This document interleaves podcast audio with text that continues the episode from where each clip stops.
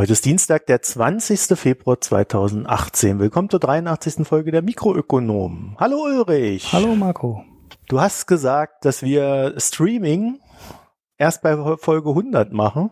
Und dann habe ich mal geguckt, Folge 100. Zwischendrin ist er noch im Urlaub und alles. Das ist schon ganz schön lange hin. Ja.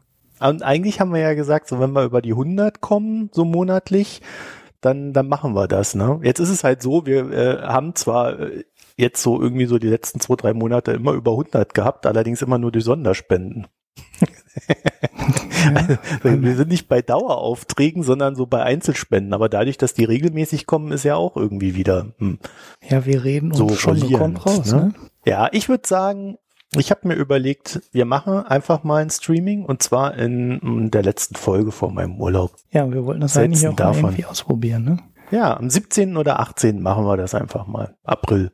Okay. Ich könnte ja jetzt hier im Reaper auch mal auf den Knopf drücken, gucken, was überhaupt passiert. Aber machen wir vielleicht ja, dann mal wissen wir es. Wenn wir es dann, wenn wir es dann machen, wissen wir dann, was passiert, ja. ja. Ja, vielleicht, äh, wir, wir testen es sicherlich vorher mal. Aber also, es ist beschlossen, am 17. oder 18., ja, ich denke mal am 17. letzter Arbeitstag. Äh, naja, also 17. oder 18. genau kommt noch, äh, werden wir dann einfach mal ein Streaming machen. Und dann gucken wir mal, wie oft und wie, und so weiter. Ja, mhm. gucken wir mal, wie das läuft. So, und bevor wir heute zu unserem Hauptthema kommen, unser Hauptthema ist Handel und warum ihr das wollt oder eben auch nicht wollt, haben, haben wir uns gedacht, wir machen dann doch noch mal zwei Sachen, die jetzt so allgemein besprochen worden sind. Das eine ist der fahrscheinlose Loser, also der ähm, fahrscheinlose Fahrverkehr, Innenstadtverkehr. Und äh, da hattest du, wir wollen das nur ganz kurz machen, aber da hattest du noch mal eine Ergänzung zu den ganzen anderen Podcasts, die da so in der Welt rumtonen. Ja, die, Und die, die wäre? genau, die Lage hat das ja schon ziemlich ähm, ausführlich besprochen. Ähm, ich habe dann noch eine Sache fehlte, oder ich habe sie überhört. Das ist die Pendlerpauschale, die man natürlich, wenn man es konsequent sehen würde und man den Nahverkehr wirklich ähm, kostenlos macht, auch theoretisch, wenn man will, streichen könnte, mhm. weil man kann sich ja dann auf die Position zurückziehen, ähm, dass man sagt, der öffentliche Nahverkehr kostet nichts, also gibt es keine Pendlerpauschale mehr. Das wäre zumindest politisch denkbar, dass man das so umformuliert. Ich würde auch behaupten, dass das äh, vor den Gerichten, die ja in der Pendlerpauschale schon ziemlich grundlegende Urteile gesprochen haben, Bestand haben sollte. Also wenn es halt wirklich nichts kostet und funktioniert, sollte man äh, die, die Steuerersparnis dafür auch streichen können. Ja, und dann hätte man halt auch allein dadurch wahrscheinlich schon ein paar Milliarden im Jahr. Du hast das gerade mal nachgeschlagen, äh, ist jetzt keine hundertprozentig sichere Zahl, aber wir sprechen halt nicht über ein paar hundert Millionen, sondern wir reden da halt schon irgendwie vom einstelligen Milliardenbetrag den man durch Milliarden habe ich bei der Welt gesehen. Also wenn das falsch ist, ist die Welt schuld. Stand ja. 2016. Und das rührt natürlich auch daher, dass es einen Haufen Leute gibt, die irgendwo auf dem Land wohnen. Also man kann ja mal so die Metropolregion Stuttgart so als Beispiel nehmen. Ja, da hast du da irgendwie in Stuttgart, äh, wo ein paar Männel wohnen und drumherum wohnen irgendwie mehr Männel als in Stuttgart selber. Und die pendeln dann halt immer alle schön rein. Mhm. Deswegen wird unter anderem ja auch Herrenberg jetzt als Test genommen. Ah. Ja, hier die Nachbarstadt von Oberhausen. Ähm, Hessen soll Ist ja auch eine der Regionen werden. wo ja. ich mich da immer frage, ob das so innerhalb, mitten in einem Verkehrsverbund, ob das so eine wirklich clevere Stadt ist, die man sich aussuchen sollte. Und das Gleiche haben die in Bonn auch schon gesagt. In Bonn gibt's glaube ich, auch die Überlegung, die haben auch sofort gesagt, ja, nee, wenn der Verkehrsverband drumherum nicht mitmacht, ist es ja irgendwie dann doof. Dann müssen die Leute von außerhalb äh, bis zur Stadtgrenze Bonn bezahlen und dann innen drin irgendwie nix. Mhm. Und ja, ähm, ich weiß auch nicht, ob man da nicht besser mal eine große Region für ausgewählt hätte. Und generell habe ich ja auch Probleme damit, sowas als Versuch zu machen. Weil wenn du wirklich so ein Umdenken in den Köpfen haben willst und die Leute dazu kriegen willst, eben nicht zwei Autos pro Familie zu haben, sondern vielleicht nur noch ein Auto zu haben oder vielleicht auch auf ein Carsharing umzusteigen, dann kannst du nicht mit so Testversuchen über drei, vier Jahre bei dem man ja auch grundsätzlich noch Zweifel hat, ob die Regierung das überhaupt ernst meint oder ob das nicht nur so eine Beruhigungspille für Brüssel ist. Mit so einem Test kommst du halt nicht weit. Ne? Dann deswegen überlegt, meldet keiner sein Auto ab. Du brauchst halt so eine Metropole wie Berlin, wo du weißt, der Nahverkehr funktioniert so halbwegs. Ne? Also der fährt halt relativ lange, der Takt ist relativ kurz und du weißt, ich habe keinen Parkplatz für mein Auto. Ne? Unter den Rahmenbedingungen überlegen sich die Leute, wie komme ich ohne Auto klar. Aber wenn du sagst, wir machen mal hier so einen kleinen Prototypen und der läuft jetzt mal hier drei Jahre, dann steigen die Leute nicht vom Auto um. Das ist meiner Meinung nach zu wenig. Das ist nee, halt, fehlt die Planungssicherheit. Genau, ja. das ist halt das größte Problem, was ich bei dem bei den ganzen Überlegungen sehe. In den Niederlanden ist alles klar, aber ist auch allen Leuten klar, hier werden Fahrradwege gebaut. Wir wollen, wir sind eine Fahrrad, eine, eine Radnation. Die Fahrradwege werden gepflegt, die werden ausgebaut. Wir bauen eigene Trassen für die Fahrräder. Das gleiche gab es in Kopenhagen. Die machen es ja auch seit, äh, ja auch nicht eben seit zwei oder drei Jahren, sondern auch schon länger und sagen, wir wollen die Leute aufs Fahrrad kriegen und da wird das Geld für ausgegeben. In London gibt es sehr ähm, starke, einen sehr starken Trend in die gleiche Richtung. Da werden auch eigene Brücken gebaut, ähm, Hochstraßen für Fahrräder, damit die Fahrräder ohne ja auch kreuzungsfrei teilweise durch London fahren können. Und wenn du das bekommst, ne, also diese Planungssicherheit, dass da Geld für angefasst wird und das eben nicht so ein Zwei-Jahres-, Drei-Jahres-, Fünf-Jahres-Ding ist, dann bekommst du die Leute vielleicht auch dazu, die ganze Mobilität äh, von Anfang an neu zu denken. Nur mit, mit einem Versuch, mit so einem Prototypen sehe ich da eigentlich äh, ja wahrscheinlich relativ wenig Erfolg für so ein Projekt. Ja, äh, sehe ich ähnlich. Also aber generell, ähm, wir wollten es ja nicht so ganz in die Tiefe rein, äh, weil das ja andernorts schon alles zu hören ist. Also generell, äh, ich denke, es ist ganz nicht unerheblicher Faktor bei der ganzen Geschichte, dass du überall Geld einsparst, wo das stattfindet und es mhm. da auch musst. Also man kann natürlich sagen, wenn die Leute auf dem Land sind, dann kannst du denen nicht die Pendlerpauschale streichen. Mhm dann äh, muss man die denen lassen, weil die sind ja aufs Pendeln angewiesen. Auch wenn ich generell der Meinung bin, dass so eine Pendlerpauschale schon aus Umweltgesichtspunkten durchaus auch mal in Frage gestellt werden kann. Das ist halt ein Dogma in Deutschland, aber wäre eine Diskussion, die ich mal bereit wäre zu führen, auf, auf seitens der Regierung. Und äh, aber in der Stadt, äh, also wenn völlig klar ist, hier in Köln äh, wohnst du irgendwie so im, im näheren Umfeld und, und pendelst dann da rein, Du hast die Umweltbelastung, du hast das Auto, was du dir unterhalten musst, ja, äh, also auch persönliche Kosten. Und ähm, da kann man sagen, da sind die Anreize ganz klar zu setzen dahingehend, dass die Leute da einfach äh, mit öffentlichen Verkehrsmitteln da reinkommen. Da fahren die halt öfter, da muss man halt die Stadt darauf ausbauen. Aber mir scheint so ein bisschen das Thema auch zu sein in Deutschland, dass die Städte nicht sehr gut geplant sind. Also die haben sich nie entschieden, wofür sie äh, ausgelegt sind. Genau, das ist halt alles ums Auto rum geplant. Also um den Individual-Pkw-Verkehr ist die ganze Stadt drumherum gebaut. Und ja, aber auch dafür nicht sonderlich gut, ne? Ja, äh, in Berlin meckern die Leute doch heute noch über die Abschaffung der grünen äh, Phasen.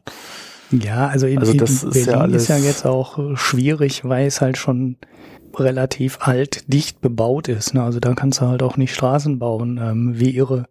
Wenn du siehst, wenn du jetzt Kalifornien anschaust, und äh, die Highways, die die da gebaut haben, wo die keine Rücksicht nehmen mussten auf bebaute Regionen und die einfach achtspurig gebaut haben oder noch breiter, ähm, dann siehst du, wo das hinführt, wenn du alles mit Individualverkehr machst. Und ja, in Innenstädten wie Frankfurt oder Berlin oder ähnlichen, da hast du halt überall schon Häuser stehen und da kannst du die Straßen, die Straßen nicht beliebig breit machen.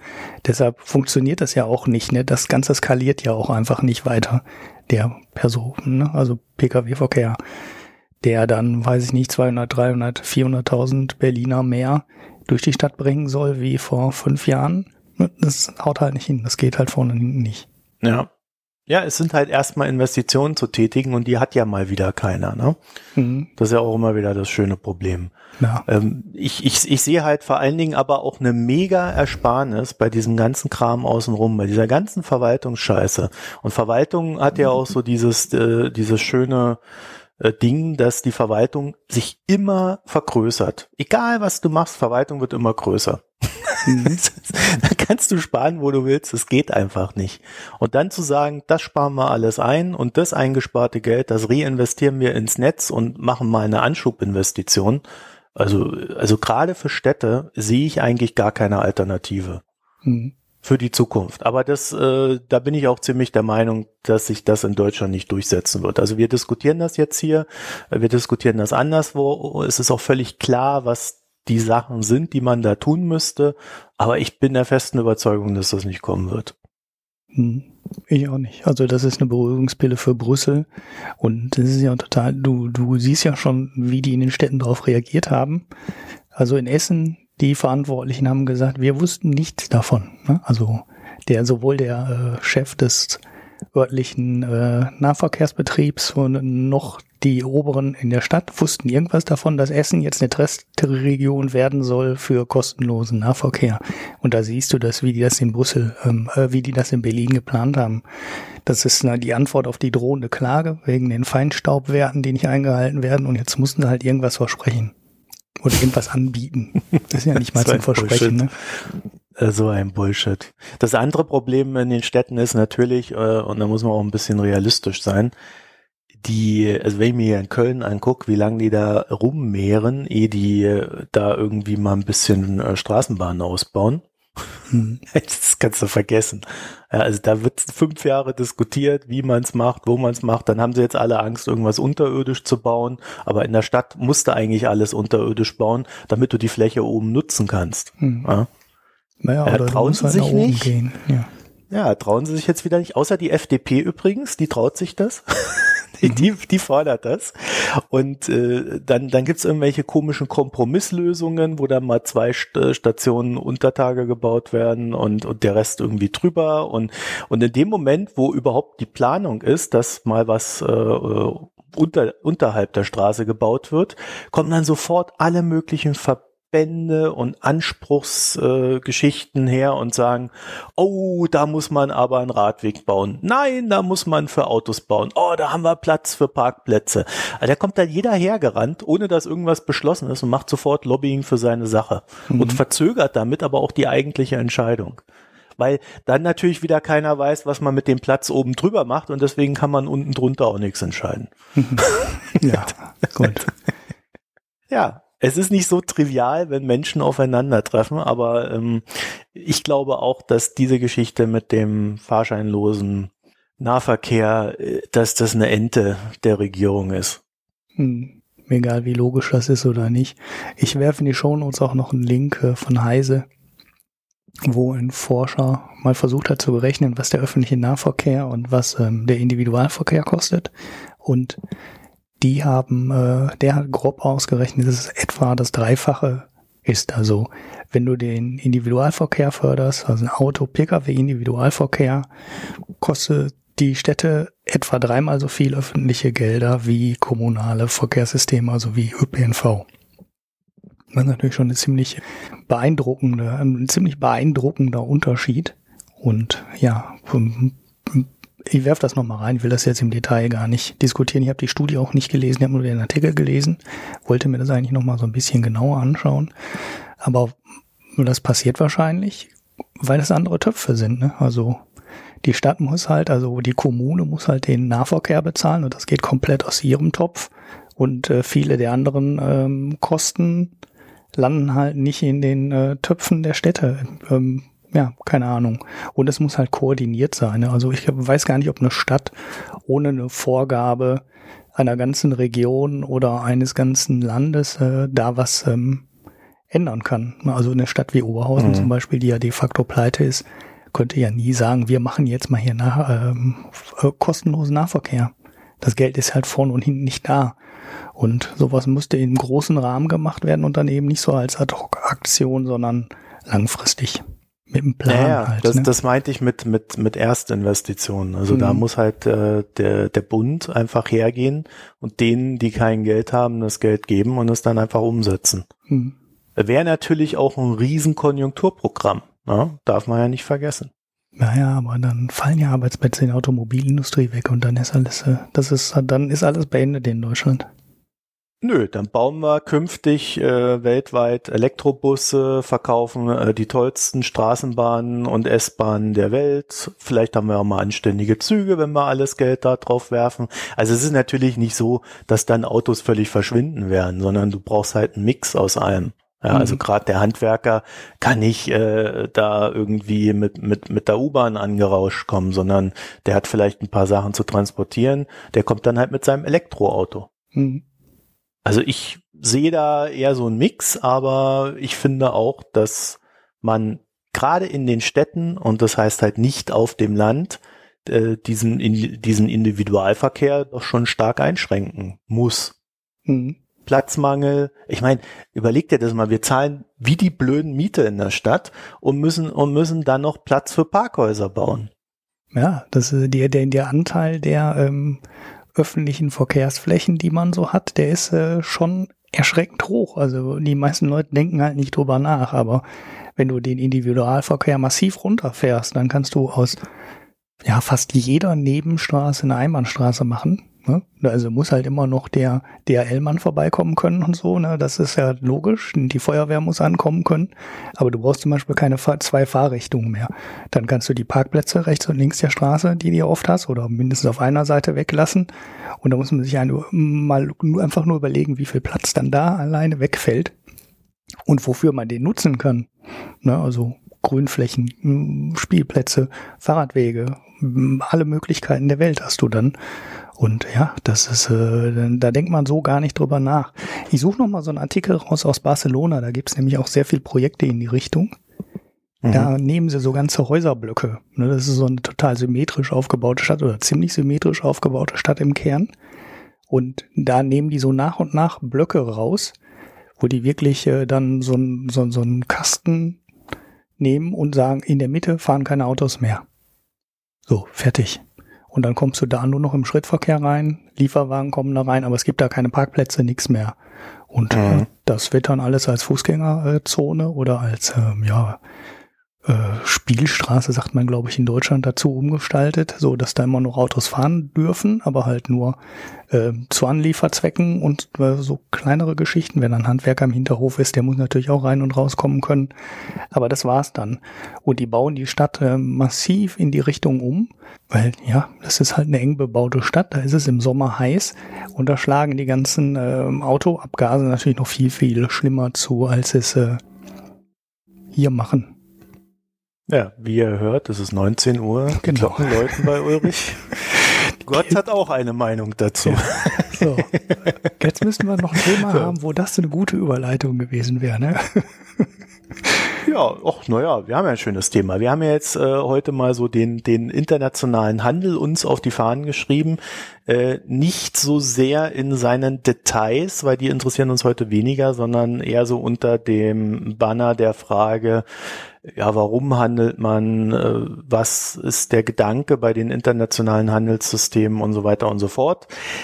Wir können immer diese einzelnen Freihandelsabkommen, schaffen wir ja schon ein von der Manpower her nicht irgendwie mal zu lesen und ordentlich zu beurteilen, sondern wir haben einfach nicht die Kapazitäten für mehrere tausend Seiten, äh, die aufzubereiten. Ja, also schon auch wissenstechnisch nicht. Das ist ja äh, da, da muss man ja Rechtskenntnisse haben, die weit von dem sind, was wir in unserem normalen Leben tun. Ja, ich ich glaube auch selbst die Leute, die das verhandeln, sind so spezialisiert, dass keiner davon den kompletten Überblick über das gesamte Vertragswerk hat in allen Details. Tja, das fürchte ich auch. Gut, das ist aber bei so einem großen Ding auch nicht wirklich verblüffend. Ne? Also, wenn, ja, ne? also das würde mich überhaupt nicht überraschen. Aber das ist ja einer der Vorwürfe an, die, an diese Freihandelsabkommen. Ne? Ja. Ja gut, man weiß auch nicht, wie viel Cut-Copy-Paste da drin ist. Ne? Also ich würde mal auch gut, könnte mir auch gut vorstellen, dass da einfach an vielen Stellen Sachen übernommen werden, die man in Handel, anderen Handelsabkommen schon mal so gemacht hat und dann macht man die halt wieder so.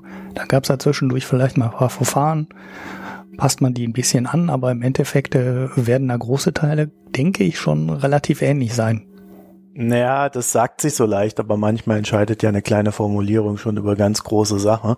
Und äh, die Regel ist eigentlich äh, bei so bei so Verhandlungen, es geht, es kommt nicht so raus, wie es reingeht. Ja, also wenn du irgendwas in den Ausschuss reingibst, zum Beispiel im Bundestagsausschuss, da kommt das immer anders raus, obwohl die Bundesregierung äh, da ja mit einer Mehrheit vertreten ist und das genauso durchwinken könnte, wie sie es reingepackt hat. Aber es kommt immer anders raus. Es ist immer noch irgendeine Änderung drin. Also die, die, diese Eigendynamik, die da so dahinter steckt, äh, ist schon immer wieder bemerkenswert. Aber wir wollen ja gar nicht so sehr in diese Details gehen, sondern vielleicht fangen wir mal mit der Frage an, Ulrich, warum handelt man denn? Also was, äh, was ist da deiner Meinung nach so der, der treibende Faktor? Mein, der treibende Faktor ist ähm, ganz einfach, ähm, wir wollen viele Sachen haben, die wir selber nicht haben.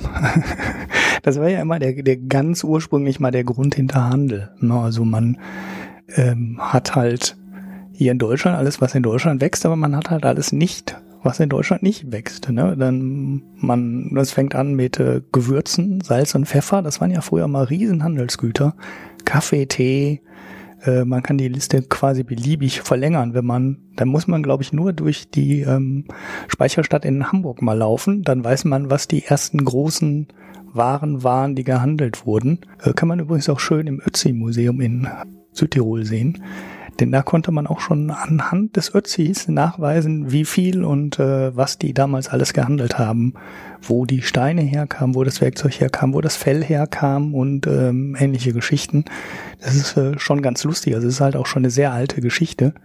Selbst vor Tausenden von Jahren wurde schon gehandelt und zwar wahrscheinlich mehr, als man sich das heute vorstellen könnte.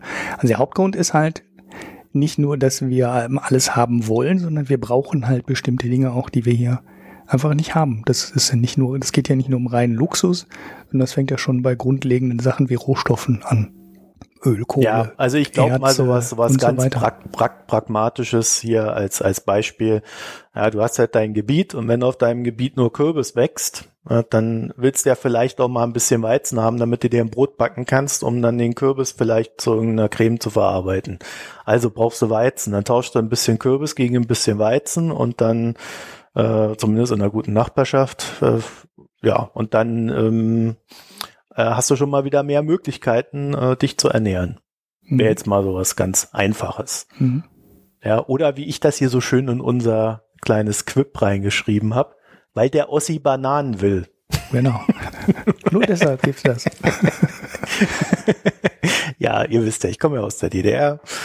Wir hatten ja immer Bananenmangel. Wir hatten ja nichts außer Bananen, äh, äh, eben keine Bananen. So, äh, das andere Ding ist natürlich, dass irgendwann mal der Faktor Geld reinkam. Also dann äh, ist man von so einer Tauschwirtschaft äh, in so eine Geldwirtschaft reingegangen, ganz grob gesagt. Und Geld hat im Kopf der Menschen so eine gewisse Eigendynamik entwickelt. Ne? Also mhm. irgendwie äh, ist das etwas, was ein jeder, also es gibt sicherlich auch Ausnahmen, aber so im Regelfall etwas, was der Mensch zu horten gedenkt. Genau. Je mehr Geld er hat, desto äh, besser geht es ihm, weil er sich mehr kaufen kann. Also muss er sich überlegen, wie er da dran rankommt. Und eine der weniger invasiven Methoden ist halt Handel zu treiben. Ja. Mhm. Ja. Naja, früher hat man halt so viel gesammelt, wie man lagern konnte. So als Maximum. Auch ja. an Geld? Was? Nein, an, an ähm, Waren. Ne? Also man, Ach so. ne, wenn man Weizen hatte und man weiß, Weizen hält hm, 20 Monate, dann macht es halt keinen Sinn, Weizen ähm, zu lagern für 10 Jahre. So lange hält das Zeug halt nicht. Und deshalb hatte man nie in, in Interesse, riesige Vermögen aufzubauen, sondern ja, man hat sich, man hat sich das halt geschenkt, sondern man hat dafür gesorgt, dass man so lange wie möglich was zu essen hat, so lange wie sich das Zeug halt hält. Und ähm, danach war gut. Ne? Und seit man halt, seit halt jeder die Möglichkeit hat, ähm, mit Geld Vermögen zu ersparen, gibt's halt, äh, hängt dann halt so ein Ich will mehr Geld dahinter. Das unterstützt das dann schon.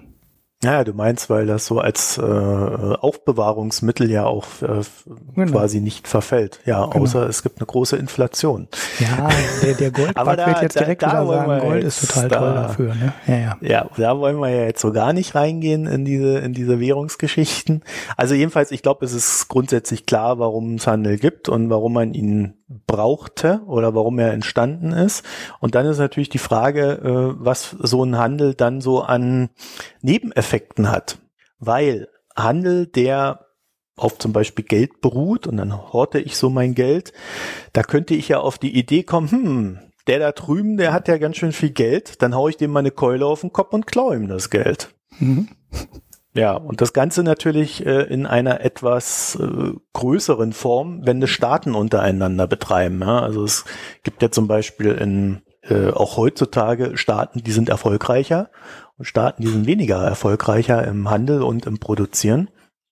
Und äh, da entstehen natürlich gewisse Verteilungskonflikte.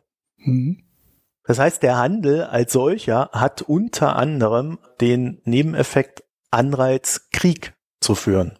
Mhm. Und dann gab es eine Zeit lang so ein, äh, das hatten wir gerade so ein, ja, äh, ach mein Gott, zeitlich kann ich das gar nicht einschränken, aber Krieg hat halt wiederum ähm, einen Anreiz zu mehr Krieg in sich, weil im Regelfall nimmst du, wenn du Krieg führst, äh, nimmst du Kredite auf, um diese ganzen Waffen zu kaufen, die Leute zu bezahlen, die für dich Krieg führen, äh, überfällst andere Länder klaust denen die Rohstoffe und Wertgegenstände und äh, versuchst dann halt mit dem Land, was du da eingenommen hast, mehr Geld zu verdienen.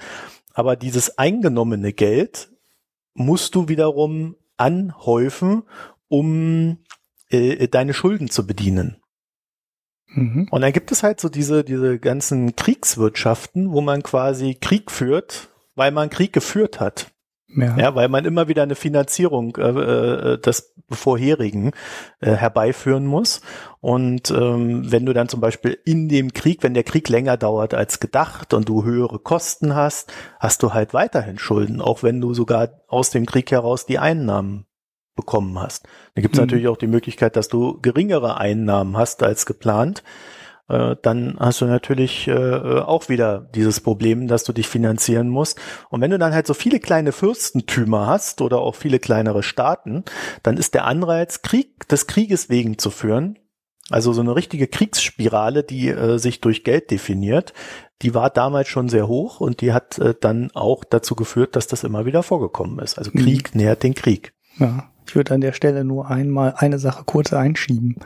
Wenn du äh, jetzt keinen Handel führst, wird das Problem natürlich nicht verschwinden. Das ist jetzt das Doofe daran in der Diskussion. Äh, also kein Handel, jein. nicht zu handeln, ist ja jetzt auch keine, keine Lösung für das Problem. Nein, aber du bist ja ohnehin schon in diesem Austausch drin. Für den Krieg unterbrichst du ihn ja, weil du dir halt eine super Rendite erhoffst. Naja, ich meine halt nur, äh, ich wollte es jetzt halt nur äh, in, ja. in, die Gegenrichtung drücken. Ne? Also wenn du jetzt sagst, äh, der Krieg entsteht durch Handel, ist es ja nicht so, dass nein, man, nein, nein, nein, nein, das habe ich auch nicht gesagt. Das nein, wollte ich, wollte ich auch nicht sagen. Es jetzt nur mal umdrehen, einmal ja. kurz. Ne? Das heißt, äh, kein Handel führen ist dafür auch keine Lösung, weil da würde immer noch genauso Krieg geführt werden. Ja, ja, wobei das äh, wieder ein anderes Thema ist, weil dann wäre die Welt eine andere als ja, die Welt, in der ja. wir leben. Wenn keiner mit dem anderen irgendwas zu tun hätte. Naja, ähm, also äh, die Begleiterscheinung Krieg durch den Handel ähm, kann man unter anderem halt dadurch ja, ich will nicht sagen abschaffen, aber man kann ihr entgegenwirken, indem man halt sagt, naja, wir äh, definieren klare Regeln. Hm. für den Handel. Also wenn ich mit einem anderen Land äh, im Handel stehe, muss ich klar definieren, wer hat welche Steuern, bei wem zu entrichten, wer äh, schöpft welche Gewinne ab, gibt es Zölle, gibt es keine Zölle. Wenn ich im Land A was kaufe, gilt das auch als Eigentum in meinem Land, ja, also dass man klar Eigentumsverhältnisse regelt, so dass jeder auf einem rechtssicheren Boden steht. Das hat dann auch wieder zur Folge, dass du natürlich so eine Exekutive brauchst und so weiter. Also äh, das ist schon recht umfassend, was dann daraus entsteht, wenn man es ordentlich regeln will. Ja, also das Regelwerk dient zur Sicherheit aller. Mhm. Soweit sind wir uns einig, oder? Ja. Und die Institutionen dann sind IWF, Weltbank. Naja, ja, jetzt bist du aber sehr schnell. wie, wie, äh, die Frage ist ja dann so, du, du verhandelst halt da so ein Regelwerk und dann brauchst du halt jemanden, der so ein Regelwerk übersetzt, äh, der so ein Regelwerk umsetzt, kontrolliert und Streitigkeiten schlichtet. Mhm. So, und generell war es so, dass man halt 1944 schon gesagt hat, dass äh, im, im Zuge der Einführung des Bretton Woods Systems hat man A gesagt, okay, wir müssen Handel so regulieren, dass, ähm, da eine gewisse Sicherheit untereinander ist und wie organisieren wir diese Sicherheit? Wir führen diese drei Institutionen ein, die du gerade gesagt hast, den IWF, also den Internationalen Währungsfonds, die Weltbank und die WTO, das ist die Handelsorganisation. Mhm. Und damals hat man dann auch, äh, das gab es natürlich früher schon, aber äh, damals hat man dann äh, auch ganz offen quasi dann sich zum Freihandel bekannt und mhm. äh, gesagt, diese drei Institutionen sind die Säulen des Freihandels. Okay. Ja. Soweit verständlich, oder? Soweit verständlich. Ja. Ganz simpel, Regelwerk, Umsetzung des Regelwerks und alle können innerhalb des Regelwerks auf eine möglichst faire Behandlung hoffen. Mhm. Gut, da müsste jetzt auch noch nicht unbedingt ein Freihandel rauskommen. Ne? Man könnte ja auch reinschreiben, wir lassen alle Zölle auf 20 Prozent. Ja, was aber dann auch ein Freihandel wäre. Wenn für alle die gleichen Regeln gelten, warum nicht? Ja, okay. Aber dann gibt's ja die Industrie, die wiederum dieses Lobbying macht und sagt, ja, aber wisst ihr, unsere Gewinne und dadurch ja auch unsere Investitionsfähigkeit, die wäre ja schon viel besser, wenn wir keine Zolle da zahlen müssten. Mhm. Und das ist ja auch das dahinterstehende Dogma, dann, was auch in der EU sehr stark verankert ist, dass Zölle halt den freien Warenverkehr behindern. Mhm. Ja gut, das ist aber ökonomisch natürlich auch äh, gut belegt, dass ähm, möglichst freier Handel den größtmöglichen Wohlstand gibt. So, ich habe das jetzt absichtlich mal als Wohlstand gesagt, denn das, äh, also das ist ja ökonomisch sehr gut belegt, dass es äh, für die Volkswirtschaften oder zumindest für relativ gleich entwickelte Volkswirtschaften für alle Seiten vorteilhaft ist. Für die gesamte Volkswirtschaft. Das heißt noch lange nicht, dass es für alle Leute innerhalb dieser Volkswirtschaft am besten ist. Äh, aber das ist, dann sind wir bei so einem Verteilungsproblem und das wollen wir gar nicht heute gar nicht unbedingt behandeln. Ja, aber das ist schon ein wichtiger Punkt. Also es ist natürlich so, dass diese, diese Freihandelszonen äh, eine Gleichheit auf Augenhöhe zwischen den Staaten schaffen. Aber auch da gibt es natürlich stärkere Staaten und schwächere Staaten. Und in Verhandlungen hat die stärkere Seite natürlich schon die Möglichkeit, mehr durchzusetzen als die schwächere. Mhm. Und dadurch findet auch ein, eine Torpedierung des wirklich freien Handels statt. Ja, also da versucht man halt schon auch seinen Markt vor gewissen Sachen zu schützen, wo man genau weiß, die anderen äh, äh, sind da wesentlich besser drin. Aber auch so, so, so simple Sachen wie äh, die Thüringer Bratwurst muss halt aus Thüringen kommen. Naja, oder der Champagner aus der Champagne oder, oder, oder, oder. Ja. Ja. Also deswegen ist es nicht so ganz falsch. Man kann dieses Verteilungsproblem nicht voneinander trennen, also von diesem Thema abtrennen. Dass es dann innerhalb einer Wirtschaft dann auch nochmal bei den einzelnen Menschen äh, Gewinner und Verlierer gibt, äh, das setze ich jetzt halt auch mal voraus. Hast du ja auch jetzt gerade erwähnt. Also mhm. wir, und uns geht's halt hauptsächlich gerade mal so um die staatliche Ebene und warum wir äh, tendenziell dann doch eher dafür sind, dass es Handel, möglichst freien Handel auch gibt.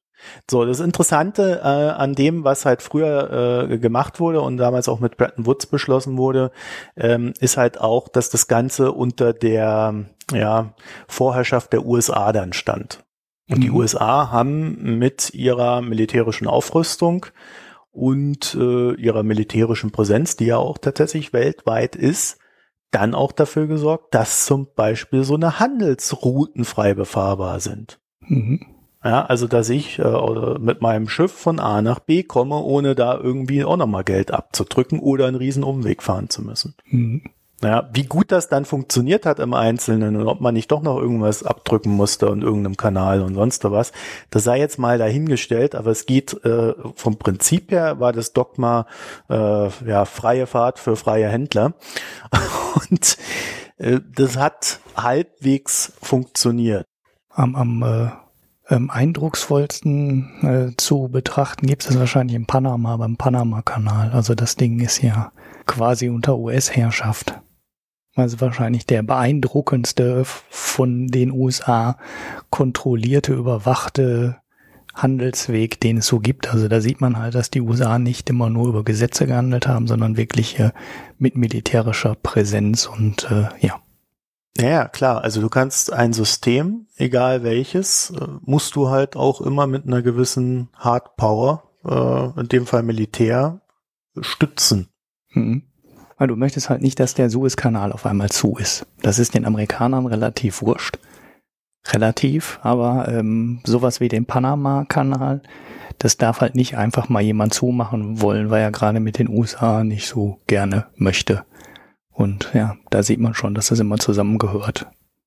Ja, und ähm, gleichzeitig hast du, ja egal, da kommen wir dann später. Also äh, der, der Punkt ist, ähm, es ist äh, das, was da gemacht wird, also seitens der USA gerade, was ja dann auch stark kritisiert wird, das ist halt A, so eine Mischung aus, sie stellen halt militärisch sicher, äh, äh dass die Handelswege offen sind und die Verträge eingehalten werden, also wenn es hart auf hart kommt. Ne? Sie stellen aber auch per Softpower sicher, dass wir halt daran glauben, dass das alles so sein muss. Ne? Äh, Hollywood wäre da ein schönes Beispiel. Hollywood als Softpower? Ja, verstehe ich noch nicht. Ja, Softpower ist ja, die Leute von etwas zu überzeugen, ohne ihnen eine Knarre im Kopf zu halten ja, sondern aus ja. sich selbst heraus. So, und wenn du den ganzen Tag von irgendwelchen Filmen äh, über Freiheit, Liberalität und äh, freien Handel etwas überzogen äh, torpediert wirst ähm, und das auch in deine Gesellschaft einsickert, dann ist das ein Teil der Softpower. Mhm. Ja, okay, also du, damit meinst du wahrscheinlich auch äh, Demokratie. Also Freiheit ja, nicht nur den Demokratie. Handel, also nicht nur die wirtschaftliche, sondern Freiheit nicht nur wirtschaftlich, sondern Freiheit äh, auch gesellschaftlich. Ne? Also eben freier genau, Handel ja. und Demokratie immer in so einem Tandem quasi. Ja, also zum freien Handel gehört die Demokratie, zumindest aus US-Sicht, und die Menschenrechte. Mhm. Also das wären so die Errungenschaften, die da auf der Softpower-Seite miteinander verknüpft worden sind. Ja, okay. So, und das heißt also, der Film, der geht dann nicht nur darüber, dass du freien Handel machst, sondern der geht dann auch darüber, dass äh, du halt ein liberaler Mensch bist und äh, die Menschenrechte zu schätzen weißt. Mhm. Ist natürlich nicht so platt, wie es jetzt klingt. Ne? Filme sind ja durchaus differenzierter, aber äh, so vom Prinzip her ist das halt der Kampf, der auch auf dieser Ebene geführt wird. Mhm. Wenn man es, wir werden ja hier drei Artikel oder drei, ja, ich meine, ja, wir werden zwei Hefte, einmal Foreign Affairs, einmal die, die APUTS und einmal so eine Studie zu China hier noch verlinken. Und äh, wenn man die drei lesen würde, ich vermute mal, es werden nicht viele tun, aber wenn man die drei lesen würde, gerade so den Teil China, da merkt man sehr stark, wie dieser Kampf um die Softpower auch funktioniert, wie Anreizsysteme versucht werden zu setzen, dass Staaten sich gegenüber anderen Staaten wohlverhalten, dass halt zum Beispiel so ein Dalai Lama nicht äh, thematisiert wird und so weiter. Ja? Und mhm. das ist natürlich dann nicht nur gegenüber China so, sondern das machen natürlich andere Staaten auch. Da Deutschland hat da seine Befindlichkeiten, ebenso wie Frankreich oder die USA. Also da spielt halt jeder auch dieses gleiche Spiel. Das kann man so ein bisschen als ähm, Beispiel nur ansehen. Mhm. Ja, gut. Und dann ist ja jetzt die große Frage, und jetzt? also wir haben ja in den letzten, ich würde schon fast sagen, Jahren äh, irgendwie so das Gefühl gehabt, naja, so bisschen, also einmal irgendwie haben wir den Aufstieg äh, der autoritären Herrschaften gesehen, also dass äh, autoritäre Parteien und Personen wieder wählbar geworden sind.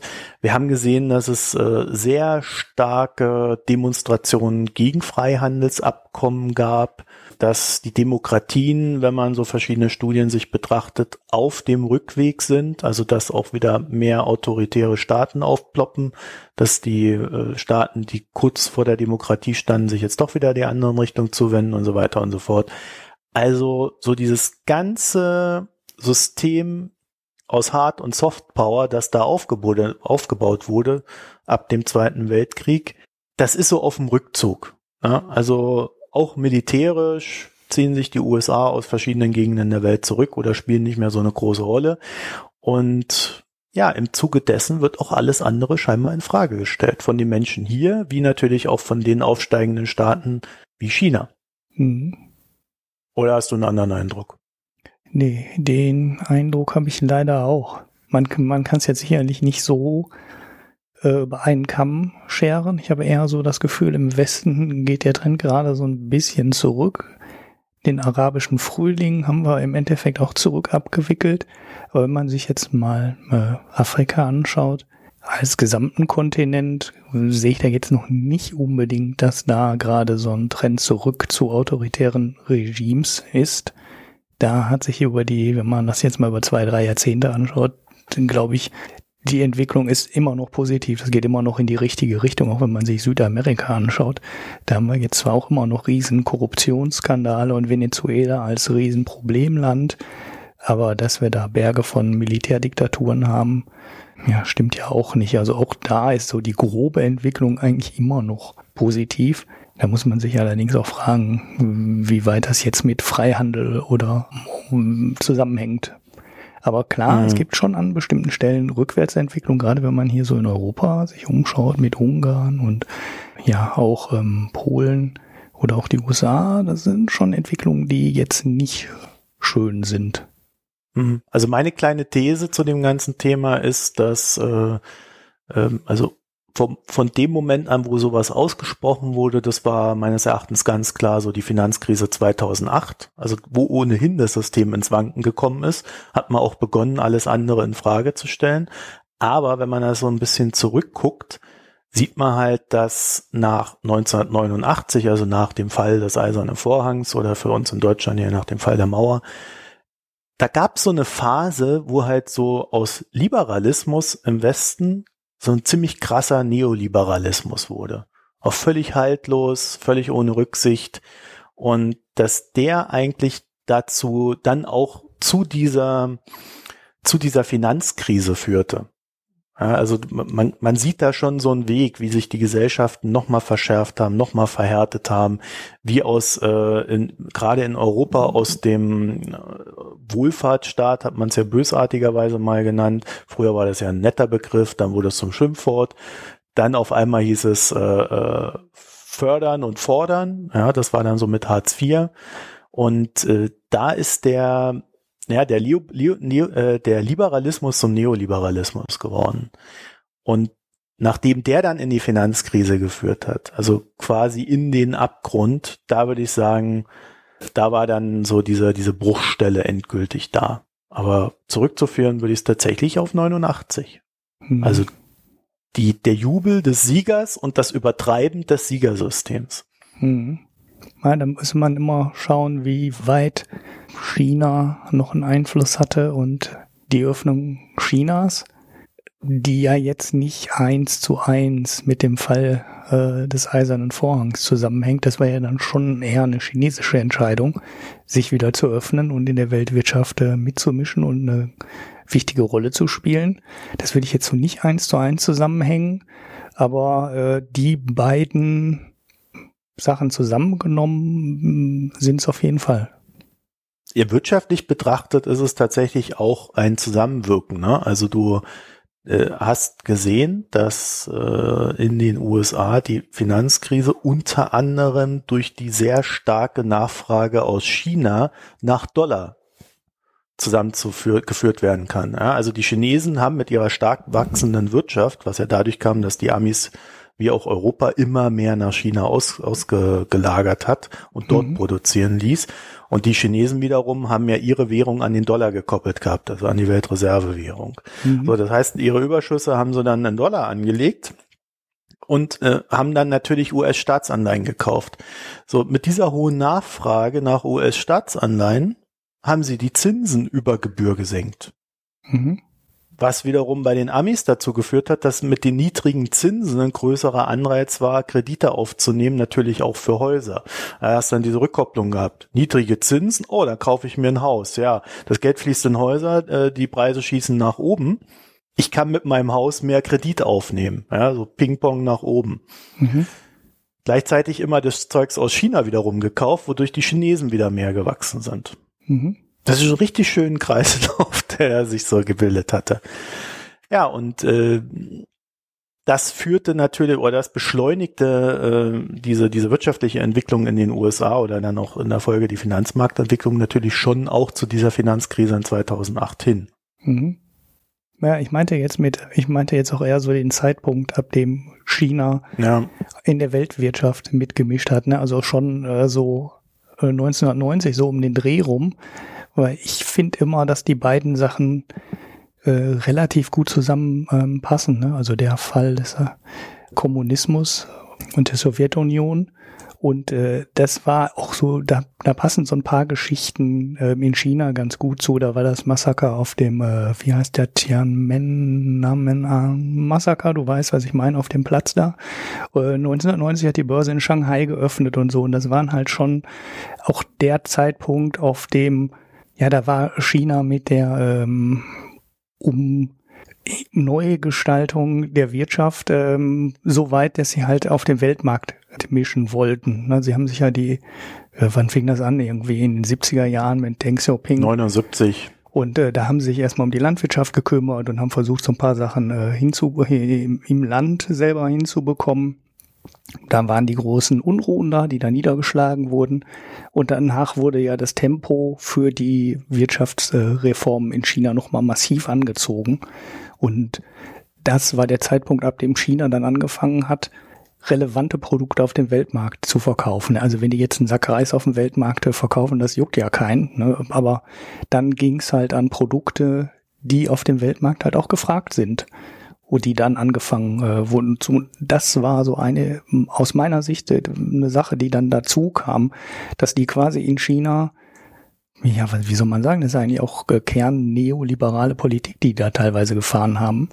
Und ja, das war dann der der ähm, zweite große Wirtschaftsblock, der auch auf eine ähnliche wirtschaftliche Strategie gesetzt haben, äh, wie der Westen sie genutzt hat. Ne? Also eben keine Mit einem Unterschied. Ja. Mit einem Unterschied. Und der Unterschied ist, dass äh, in China immer der Staat die Hosen anbehalten hat.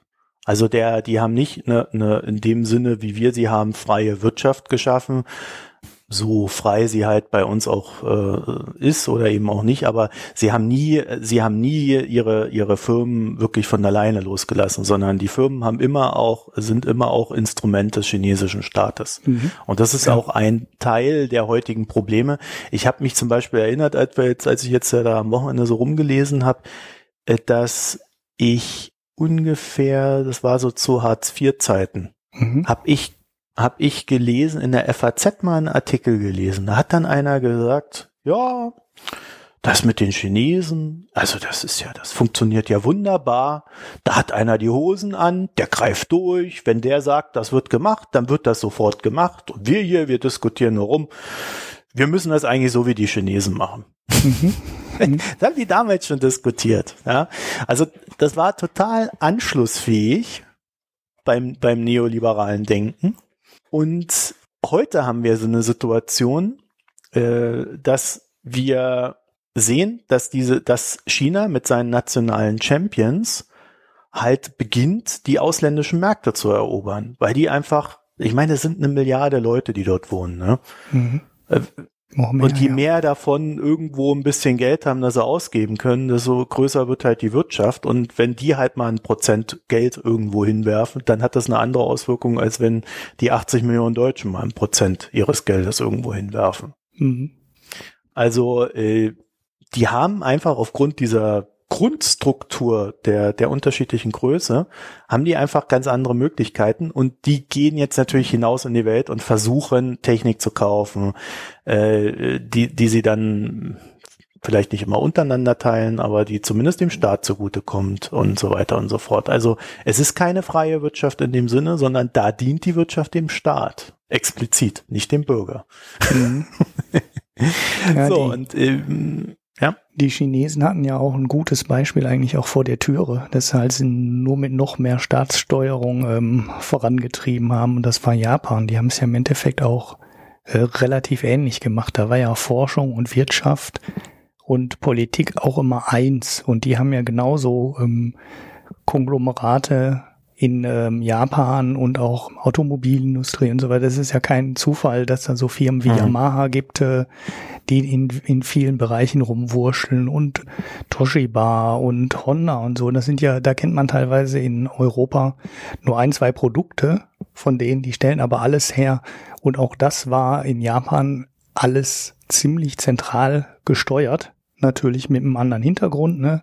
Aber ähm, die Chinesen haben halt auch da geschaut, wie man das machen kann und wie man so nationale Champions aufbaut und wie man die Wirtschaft steuert und wie man sagt, in die Bereiche investiert er jetzt und äh, wir brauchen jetzt einen Hochgeschwindigkeitszug, wir brauchen Automobilindustrie, wir brauchen Halbleiter und und und und im Endeffekt kann man da äh, haben sich die Chinesen da auch sehr sehr viel abgeschaut.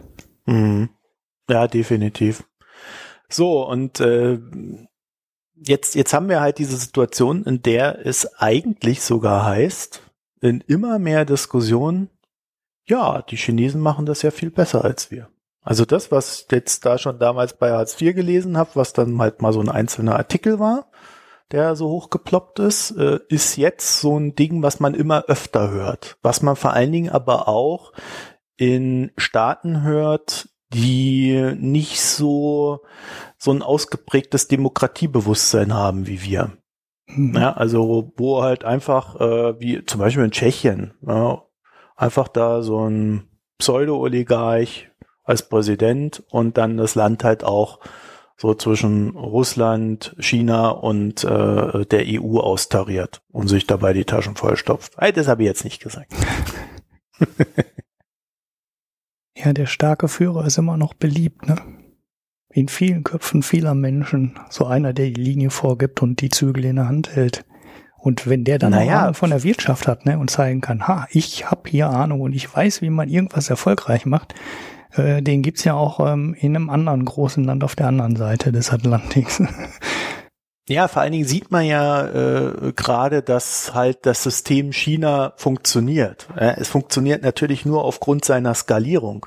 Also ich frage mich halt immer, ob man bei China nicht sogar sagen muss, sie können gar nicht falsch liegen momentan. Ja, weil sie einfach zu ja. groß sind. Und, und wenn du eine wachsende Wirtschaft hast, das nährt sich ja bis zu einem gewissen Punkt auch selbst. Das heißt, diese Wirtschaft muss erstmal die Grenzen ihres eigenen Wachstums äh, finden und dann wird schwierig. Aber bis dahin ist das halt so der, der glänzende Stern. Mhm. Ja, solange die Chinesen es schaffen, die Löhne auf dem Niveau zu halten, äh, wo sie sind, und gleichzeitig die Infrastruktur und die Bildung so stark zu erhöhen, wie sie in den letzten äh, Jahrzehnten geschafft haben, haben die natürlich riesige Wettbewerbsvorteile, weil eigentlich sind die chinesischen Löhne für das, was die können und was die leisten, ja immer noch viel zu niedrig. Ja, und darauf, ja, ne, auf dem Fundament kannst du natürlich, wie du gerade gesagt hast, relativ wenig Fehler machen. Ja.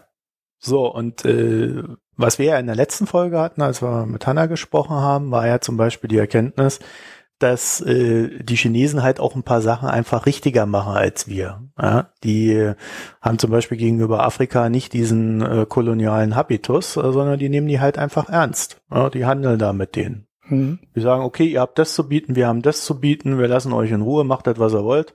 Ja, interessiert uns nicht, Menschenrechte, scheiß drauf. Aber hier äh, Geld und wir wollen das haben. Mhm.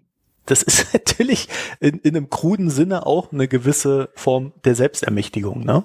Mhm. die dann in Afrika wiederum stattfinden kann. Also das ist halt nicht der Weg, wie wir ihn uns vorstellen, aber auch das kann natürlich am Ende zu einer Demokratie führen, auch wenn dann der Weg ein anderer ist. Vielleicht aber auch nicht. Also kann auch sein, dass sich die Strukturen dadurch verfestigen. Mhm.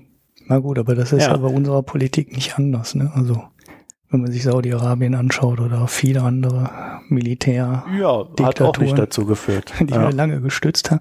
Im Endeffekt ja sogar China. Ne? Also hinter der wirtschaftlichen Öffnung Chinas und dem wir machen mit China Handel, obwohl das eine Diktatur, wir treiben mit China Handel, obwohl das eine Diktatur ist. Dahinter steckte ja auch die Überlegung, dass wenn sich China ähm, wirtschaftlich öffnet, die Diktatur hinter äh, dem Vorhang halt auch irgendwann sich öffnen muss und demokratischer werden muss. Und ja, ich würde mal sagen, die These kann man irgendwo ähm, in die Runterplage befördern, weil bisher ist absolut nichts von zu sehen. Genau, und damit sind wir nämlich am Punkt. Äh, wir, haben, wir haben immer gesagt, ähm, Soft Power, oder wir haben es vorhin gesagt, äh, Soft Power ist halt ein ganz wichtiges Ding und wir lernen gerade, dass äh, wenn ein Land halt zu stark wird, zu groß, äh, dann beginnt es halt seine eigene Soft Power aufzubauen und auszuspielen. Zum Beispiel siehst du jetzt momentan, dass äh, viele Hollywood-Filmproduzenten äh, ihre Filme in China halt nicht ausspielen oder auszeigen äh, dürfen, wenn sie diversen Kriterien nicht entsprechen. Mhm. Oder wenn keine chinesischen Firmen äh, mit dran beteiligt sind. Mhm. Und dann hast du halt so Sachen, wie du zum Beispiel letztens hattest mit Daimler, die dann irgendwie einen Werbeclip gemacht haben, wo äh, irgendwas drin war, was den Chinesen nicht gefallen hat. Und dann haben sie sich, haben sie es wieder runtergenommen, den Werbeclip, und sich entschuldigt. Ja, mit dem ja, Dalai Lama. Deutsches ne? Unternehmen. Das, ja. ja, genau. Also da sieht man, dass äh, dieses, dieses Softpower-Ding und dieses Umsetzen von Softpower auch eine Frage von Macht ist. Nämlich, wer kann diese Macht gerade ausüben? Und hier sind wir beim Punkt vom Handel, der äh, von, mit, von dem die meisten profitieren. Mhm. Und momentan wendet sich alles nach China, auch weil äh, die USA jetzt sagen, nee, wir gehen raus, wir wollen weniger mit der Welt zu tun haben. America first. Mhm. Ja, und ähm, ich habe hier mal diese, diese, diese dumme Frage reingeschrieben, äh, also für mich dumm im Sinne von, äh, es ist natürlich nie so schwarz-weiß wie die Frage. Ne? Äh, und zwar, gibt Trump den freien Handel auf? Mhm. so. Das ist ja so ein bisschen mein Tweet gewesen, ne? Ja. ja. Äh, und ähm, also ich glaube nicht, dass er das tut. Also die, die, die jüngste Nachrichtenlage deutet auch darauf hin. Die USA versuchen jetzt wieder TPP neu zu verhandeln. Also da gibt's so Anfragen bei den verbleibenden TPP-Staaten, die das ja auch umgesetzt haben. Auch bei NAFTA ist es zumindest so, dass Trump irgendwie die harte Sau gibt, aber so der Druck aus seinem inneren Kreis sehr hoch ist, das nicht zu kippen. Also die versichern den Leuten immer, nee, wir wollen wirklich verhandeln, das ist schon ernst gemeint und steht sicherlich für die Zerrissenheit äh, der Amis, aber äh, es zeigt halt, dass äh, äh, die Bestrebungen schon dahingehend sind, eben die Sachen nicht einfach aufzugeben, sondern das irgendwie alles zu managen. Was Trump aber macht, und deswegen haben wir jetzt so lange über Softpower geredet, er opfert diese Softpower und zwar ohne Not. Mhm die USA galten bis Trump eigentlich immer so ein bisschen als Hoffnungsstern. So als Land, das eine große, äh, also wenn nichts mehr geht auf der Welt, dann flüchte ich in die USA und baue mir dort mein Geschäft auf. Mhm. Ja? Haben natürlich die wenigsten gemacht, aber äh, und es gab auch immer Regeln und so weiter. Aber das war das, was in vielen Köpfen verankert war. Mhm. Und Trump hat mit seinem äh, Travel Ban, er hat mit seiner äh, Art und Weise, wie er über andere Völker spricht, da sehr viel geopfert. Aber was er halt auch tut, er, er zieht sich aus diesen Menschenrechten zurück. Mhm. Und damit diskreditiert er eigentlich einen der Pfeiler unserer Wertegemeinschaft. Und diese, diese Diskreditierung reicht schon, um dann zu sagen, naja, also wenn die USA sich auch nicht mehr an die Menschenrechte halten, und das hat ja schon unter Bush explizit angefangen, ja. Und auch Obama war jetzt nicht unbedingt der große Menschenrechtsfreund, auch wenn die viele Projekte da laufen lassen haben. Aber im, im Sinne der Menschenrechte, Leute mit Drohnen abzuknallen, da kannst du dich halt auch fragen, ähm, wo da noch die ethischen Grenzen verlaufen sind. Naja, ja? der Irakkrieg unter Bush war ja sowieso äh, in, zumindest in der Region dann das Ende irgendwie für die Glaubwürdigkeit äh, Amerikas. Ja. Ne? Und das merkst du ja. ja heute noch überall mit Israel und Palästina und in der ganzen Region. Äh, ja, ne, haben die Amerikaner natürlich immer noch Einfluss, aber in vielen Köpfen, so als moralische Instanz, sind die ja komplett unten durch. Ja, komplett weg. So, und das nimmt ihnen die Möglichkeit, Kulturtransfer stattfinden zu lassen. Das heißt, der, der jetzt gut aussieht, der kann den Kulturtransfer stattfinden lassen. Und deswegen äh, habe ich diese dritte Sache dabei ähm, zu China, weil die arbeiten gerade explizit daran, ein positives Image in der Welt aufzubauen. Unter anderem dadurch, dass sie ganz sanften Druck darauf ausüben, wie ihr Bild in der Welt erscheint. Mhm. Also wenn du äh, irgendwas Böses gegen China sagst und vielleicht ein Presseorgan bist, dann kriegst du vielleicht keine Akkreditierung für deine Leute. Oder du kriegst halt nicht die beinahe äh, so eine Beilage finanziert, diese ähm, halt überall in, in, den Zeitungen verteilen. Ja, dann fehlen dir halt ein, ein paar Gelder.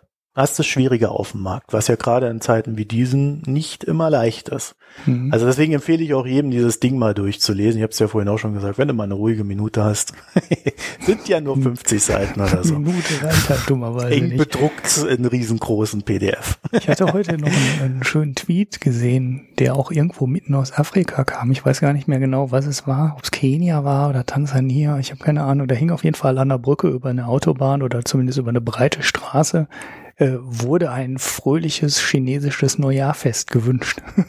da man sich ja, auch, das ist jetzt in. Genau, und da stand halt auch unten drunter so, ähm, das wäre jetzt so ein, äh, ja, so ein Plakat, was man nicht unbedingt mitten in Afrika erwarten würde, dass sie auf einmal ein fröhliches chinesisches Neujahrsfest wünschen. Ja, also am 21. und 22. März werden sie dann natürlich auch allen ein fröhliches Norus wünschen, oder? wird man sehen. Ne? naja, ähm, also jedenfalls, ähm, man sieht, da kracht viel, da bewegt sich viel und ähm, dadurch, dass die USA sich jetzt erstmal so ein bisschen zurückgehalten und rausgehalten haben, äh, ich habe ja vorhin schon gesagt, äh, TPP würde trotzdem umgesetzt, halt nur ohne USA, was natürlich qualitativ ein Abbau ist. Ähm, und die Welt bewegt sich weiter. Ja? Also die EU hat ihre Ab Abkommen, Handelsabkommen mit Kanada, Singapur und Vietnam festgezurrt. Mhm. Ähm, Verhandlungen mit Mexiko und äh, Mercosur. Mercosur, das ist Brasilien, Paraguay. Ich lese mal vor. Ich habe mir das extra aufgeschrieben. Venezuela, Argentinien, Uruguay und Bolivien. Chile, Kolumbien, Peru, Ecuador, Guayana und Surinam. Was Suriname sei, keine Ahnung. Habe ich auch nicht nachgeschlagen. Also die sind alle in Mercosur drin. Und äh, da laufen gerade äh, richtig heiße Verhandlungen. Das wird jetzt nicht so hoch gejazzt wie äh, TTIP, aber es läuft. Mhm. Und da dreht sich die Welt weiter. So, und die These, die jetzt aufgebaut wurde, so im akademischen Kreis ist, ja, okay, die Welt dreht sich weiter, die Handelsabkommen werden immer weiter geschlossen.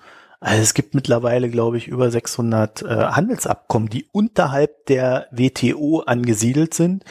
Davon sind aber nur knapp 350 in Kraft getreten. Mhm. Ja, und die WTO kontrolliert dann halt ihre Umsetzung. Jedenfalls, die Qualität dieser verschiedenen Handelsabkommen, die sinkt natürlich dadurch, dass die USA nicht teilnehmen oder wenn sie nicht teilnehmen und dadurch, dass die USA zumindest jetzt unter Trump kein Gewicht mehr auf sowas wie Menschenrechte legen.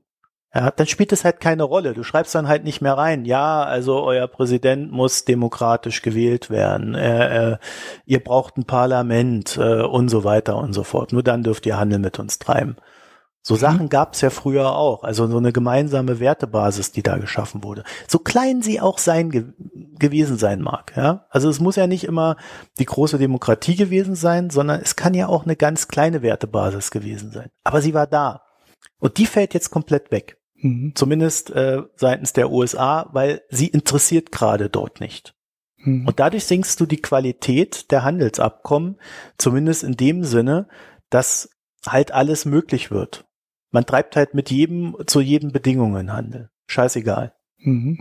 Das halte ich für eins der größeren Probleme und das ist einer der Gründe, warum es natürlich schon wichtig ist, dass jetzt eine EU diese Werte, die sie ja auch selber hat, vertritt und in Handelsabkommen umsetzt. Also es geht nicht immer nur um Handel, sondern auch um Werte. Mhm das klingt immer so abstrakt Werte, ja, aber äh, am Ende ist es so, jeder in Deutschland brüllt auf, wenn irgendwo Panzer hin verkauft werden. Aber mhm. unter welchen Bedingungen diese Panzer verkauft werden, ist halt auch wichtig. Und dass sich Bündnisse ändern, klar, okay, aber es ist halt schon ein Unterschied, ob ich einen Panzer nach Frankreich verkaufe oder ob ich ihn nach Saudi-Arabien verkaufe. Mhm. Naja gut, gegen den Panzerexport nach Frankreich hat auch noch nie jemand gemeckert. Also darüber hat noch nie jemand gemeckert und dagegen ist noch ja nie doch, jemand auf die Straße die, gegangen. Ja, die, die generell immer über alle Waffenexporte meckern, okay. äh, haben ja, gut, auch da gemeckert. Ich, die nehme ich nicht wirklich ernst. Ja, tue ich mich auch schwer. Ich nehme sie schon ernst, aber äh, ich habe da echt eine andere Meinung. Ja. Tut mir leid, genau. So, und ähm, ja, deswegen, äh, äh, um wieder den Bogen zu schlagen, also bei Handelsabkommen geht es auch um Werte und diese Werte, die wir haben, die äh, auch festzusohnen und so Mindeststandards zu setzen, ist halt eine extrem wichtige Geschichte. Gerade wenn man möchte, dass die Welt halt doch besser wird. Ne? Mhm. Und wenn du die einmal so eine gemeinsamen Standards gesetzt hast, also mal ein Beispiel, wir haben, äh, wir haben die EU und wir sagen dann, wenn wir so ein, so ein, äh, so ein Handelsabkommen äh, verhandeln, ja, okay, also da und da und da ist unsere Grenze. Das müsst ihr mindestens erreichen. Sonst mhm. machen wir das nicht. Und das wird halt hart rausverhandelt. So, und dadurch erhöhst du die Mindeststandards weltweit. Wenn ich jetzt natürlich sage, nö, ist mir scheißegal, ich mache jetzt bilaterale Abkommen, Menschenrechte hinten weg, mir geht's nur drum zu gewinnen, ja, wird halt schwierig. Dann hast du keine Standards mehr. Mhm. Außer technische. Genau. Das Problem, was jetzt halt dazu kommt, ist, dass äh, mit den USA möglicherweise der zweite große Wirtschaftsblock genau darauf, genau auf die ähm, Ansprüche verzichtet. Die, den Chinesen ist es eher egal, ne, was wollen die für Ansprüche stellen, die sind ja keine Demokratie. Und äh, dann kommt der zweite dazu. Die Frage ist, ob die EU jetzt überhaupt was durchsetzen kann, noch auf der Schiene. Jein, weil das ist äh, schöne Überleitung. Jein, weil wenn erstmal so ein Handelsabkommen besteht und du dann weit beginnst, weitere Handelsabkommen zu schließen, dann kannst du nicht mehr unter diesen Standard drunter. Weil sonst verstößt du ja gegen das bestehende Handelsabkommen. Mhm. Und deswegen ist so ein harter Kampf darum, diese Handelsabkommen abzuschließen, weil je mehr Fläche du einnimmst mit den Dingern, ja, stellt euch das wie so eine Karte vor, statt, äh, äh statt der, den einzelnen Ländern halt in Handelsabkommen aufgeteilt. Je mehr Fläche du einnimmst mit deinen Werten und deinem Handelsabkommen, desto äh, mehr Softpower hast du halt dann am Ende oder sogar hart festgeschriebene Regeln, hm. die umgesetzt werden. Okay, wenn, wenn nicht die Länder ausscheiden und sagen, ja, dann machen wir eben die äh, Abkommen mit den USA und China, denen ist es ja egal. Das ist äußerst schwierig, also äh, so bilaterale Verträge aufzukündigen, also dich als einzelnes Land außerhalb eines Handelsabkommens zu stellen, das ja auch mit anderen Handelsabkommen korrespondiert. Ja, also du, die, die haben ja, die haben ja nicht immer nur ein Handelsabkommen, sondern die haben ja fünf, sechs oder noch mehr Handelsabkommen, denen sie sich verpflichtet haben, die dann aber auch so äh, alle so ein Mindestwertegerüst haben mhm. im Handel untereinander. So, und da einfach auszusteigen, das ist extrem schwierig, weil du dann ja sofort aus allen han anderen Handelsabkommen raus bist. Heißt im Umkehrschluss, auch die USA werden sich schwer tun, unter die bisher gesetzten Standards drunter zu gehen. Weil da müssen sie die Leute echt davon überzeugen, aus ihren bestehenden Regeln rauszugehen. Hm. Na ja, gut, die Briten merken es ja gerade auch, dass es äh, nicht einfach ist, wenn man den ganzen Mist auf einmal neu verhandeln muss. Ja, es ist. Äh, mit dem Brexit, ne? Es ist kein kurzer Weg und es ist vor allen Dingen schwierig, da als einzelnes Land dann äh, irgendwie noch besser gestellt zu sein als vorher. Hm. Weil natürlich jeder sagt, ja, pff, was bist du denn für ein Pimpf? Ja, ich glaube, das ist genau das, was worauf der Trump setzt, dass er dann immer, wenn er diese bilateralen Abkommen macht, ne, mit, mit vielen kleinen Ländern, mhm. er halt immer der Starke am Tisch ist. Dass er dann immer die Bedingungen das ist ja mhm. seine Überlegung. Also zumindest verstehe ich seine komische Politik, kann ich nur nachvollziehen hinter äh, vor dem Hintergrund, ne, dass er eben meint, ich bin dann am Tisch mit äh, ganz vielen kleinen Partnern, die ich alle einzeln verhandle, jeweils immer der starke Partner am Tisch und kann deshalb bessere Bedingungen raushandeln, als ich sie raushandeln könnte, wenn ich mit einem großen Block spreche. Ja, bloß es funktioniert halt nicht so, weil alle schon in irgendwelchen Blocken, Blöcken organisiert sind. Und man hat das ganz gut an der EU gesehen. Die Amis haben ja erstmal ein halbes Jahr nach der Inauguration von Trump, haben die erstmal ein halbes Jahr lang äh, versucht, die einzelnen EU-Staaten dazu zu bewegen, mit ihnen zu verhandeln. Und die haben alle nur gesagt, nee, geht nicht, wir sind ja in der EU, ihr müsst mit der EU verhandeln. Mhm. Also die haben halt auch dieses ganze Wissen gar nicht gehabt. Ich hoffe, mittlerweile haben sie es. Ich weiß es nicht, äh, wie da der Lerneffekt ist. Aber äh, die haben sich das halt auch anders vorgestellt, als es ist. Hm. Wobei, ne, also wenn wir jetzt mal zu der aktuellen Nachricht äh, kommen, die uns eigentlich zu dem Thema gebracht hat, war ja, äh, das war ja die Zölle, ne, die Strafzölle auf, was war es jetzt, glaube ich, im Wesentlichen Stahl, die Trump angeblich einführen will. Das kann ja auch wieder nur mhm. ein Bluff sein, um irgendwas rauszuverhandeln an einer anderen Stelle, aber er plant ja angeblich Strafzölle auf ähm, Stahl zu machen. 20 Prozent, mhm. 30 Prozent, wie viel waren's?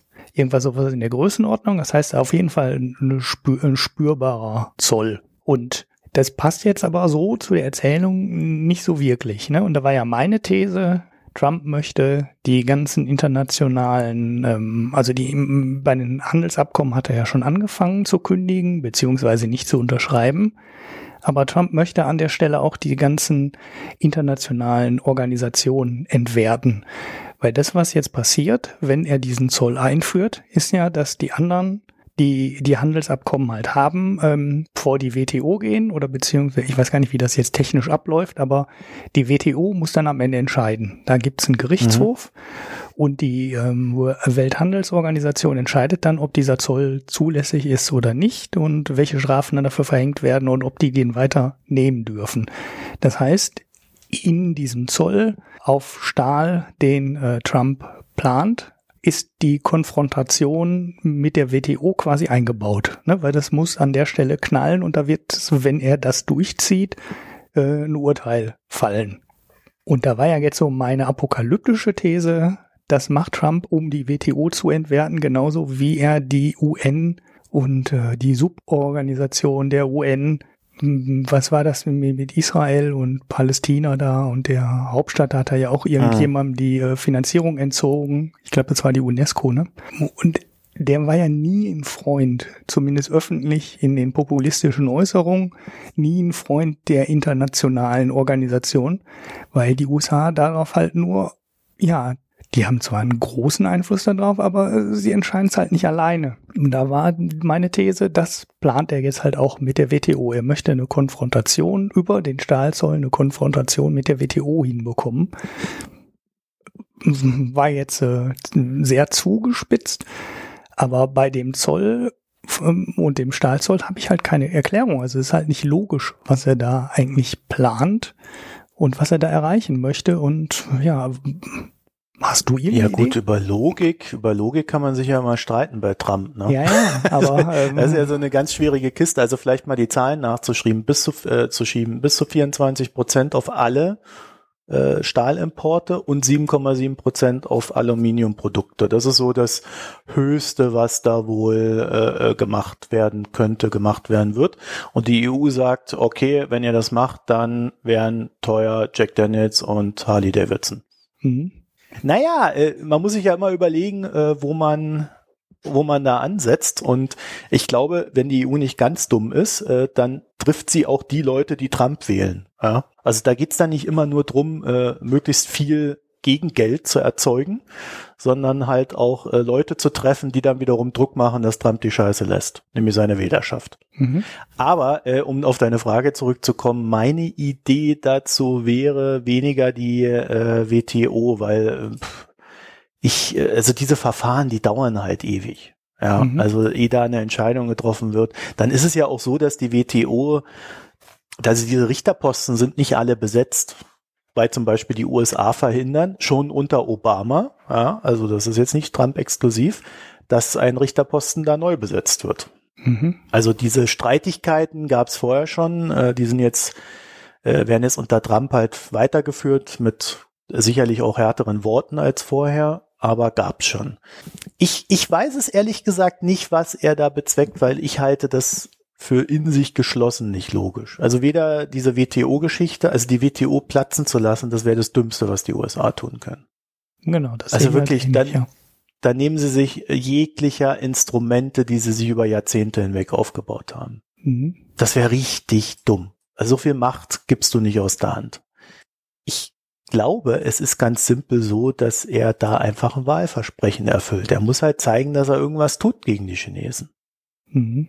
Und äh, gleichzeitig ist jetzt in den USA auch so eine Mega-Debatte aufgetaucht, dass das eigentliche Problem ja gar nicht die Russen sind, sondern die Chinesen. Mhm. Also da, da geht's gerade richtig los. Da kommen jeden Tag von allen großen Zeitungen, Magazinen alle möglichen Artikel und äh, das ist schon bemerkenswert. Ja, und dass er jetzt in diese Stimmung hinein, diese Stahlzölle äh, da plant, ist interessant. Mhm. Ja. Und äh, er muss halt, er, er, hat ja versprochen, dass er irgendwas gegen ähm, China tun wird. Er trifft dabei auch gleich die EU. Ich glaube, das ist ihm scheißegal. Mhm. So ganz simpel. Und was er aber damit erreicht, ist natürlich, dass die EU und China näher zueinander rücken. Mhm. ja, gemeinsame Interessen verbinden. Ich habe die äh, Mengen ähm, irgendwann über Twitter an mir vorbeifliegen gesehen. Und Korea war da auch ein wichtiges Land, was mir gar nicht so klar war. Für Deutschland. Beim Stahl, oder was? Ja, ja, genau. Das mhm. war also irgendwie 20 Prozent, die waren, glaube ich, fast so stark wie die Chinesen, aber ich finde leider die Grafik gerade nicht. Und Deutschland war relativ unwichtig. Also Deutschland verlag irgendwie so bei drei oder vier Prozent. In Deutschland ist ja auch kein wirklich großer Stahlstandort äh, mehr. Also ne, ich habe es ja hier Eben, das ist doch alles weg. Ja, ja Duisburg hat noch äh, viel. Da ist noch ein, die eine große Produktionsstelle. Aber sehr viel des Stahls, der da produziert wird, ist halt auch super spezialisiertes ähm, Zeug, was mhm. dann in Generatoren und weiß ich nicht wo eingesetzt wird. Das ist halt kein Massenstahl mehr, sondern das ist schon relativ spezialisiertes, relativ ja. spezialisiertes Zeug. Und das heißt, mengenmäßig ist das, was Deutschland an Stahl exportiert, gar nicht mehr so wahnsinnig viel. Aber über den hohen Anteil von Korea war ich dann doch ein bisschen überrascht, weil ich dachte eigentlich auch nur, das äh, zielt gegen China. Und damit es nicht so auffällig ist, äh, nimmt man halt die anderen äh, so als Kollateralschaden mit dazu. Die, die ein bisschen Stahl aus den USA. Aber Korea zumindest trifft's auch. Ja, aber da ist er ja auch der Meinung, dass Korea ja äh, ein, eine, eine Schutzabgabe an die USA zahlen sollen. Ja, also wenn es dann Korea trifft, dann sagt er sich doch, ach, das ist dann die Schutz, Schutzabgabe, da müssen die jetzt mit leben. Mhm. weißt du, so, wie so ein Bully halt, ne? Das ist immer das Gleiche. Schutzgelderpresser. ja, also äh, ja, ich finde das jetzt auch nicht so logisch, was da getan wird, aber pff, gut, ähm, äh, er rückt halt wieder, wie gesagt, äh, Europa näher an China ran. Man lernt sich besser kennen, man arbeitet mehr miteinander zusammen. Äh, die, ähm, äh, der Aufbau der Seidenstraße wird wieder wichtiger und was man ja nicht vergessen darf, China investiert ja auch sehr viel in Süd- und Osteuropa. Ja, also da, also äh, Ungarn, Griechenland, die hängen alle am Tropf von China mittlerweile. Und hier diese ganzen Staaten da unten, Serbien, Kroatien und so weiter, da buttern die auch richtig Geld rein. Mhm. Ja, also da gab's ja mal diese Reportage hier von Eva Konzett, André Kühnlenz, den ihr ja auch schon bei uns her hattet und ähm, einer dritten Person, die ich jetzt vergessen habe, sie wird mich hassen dafür. Entschuldigung.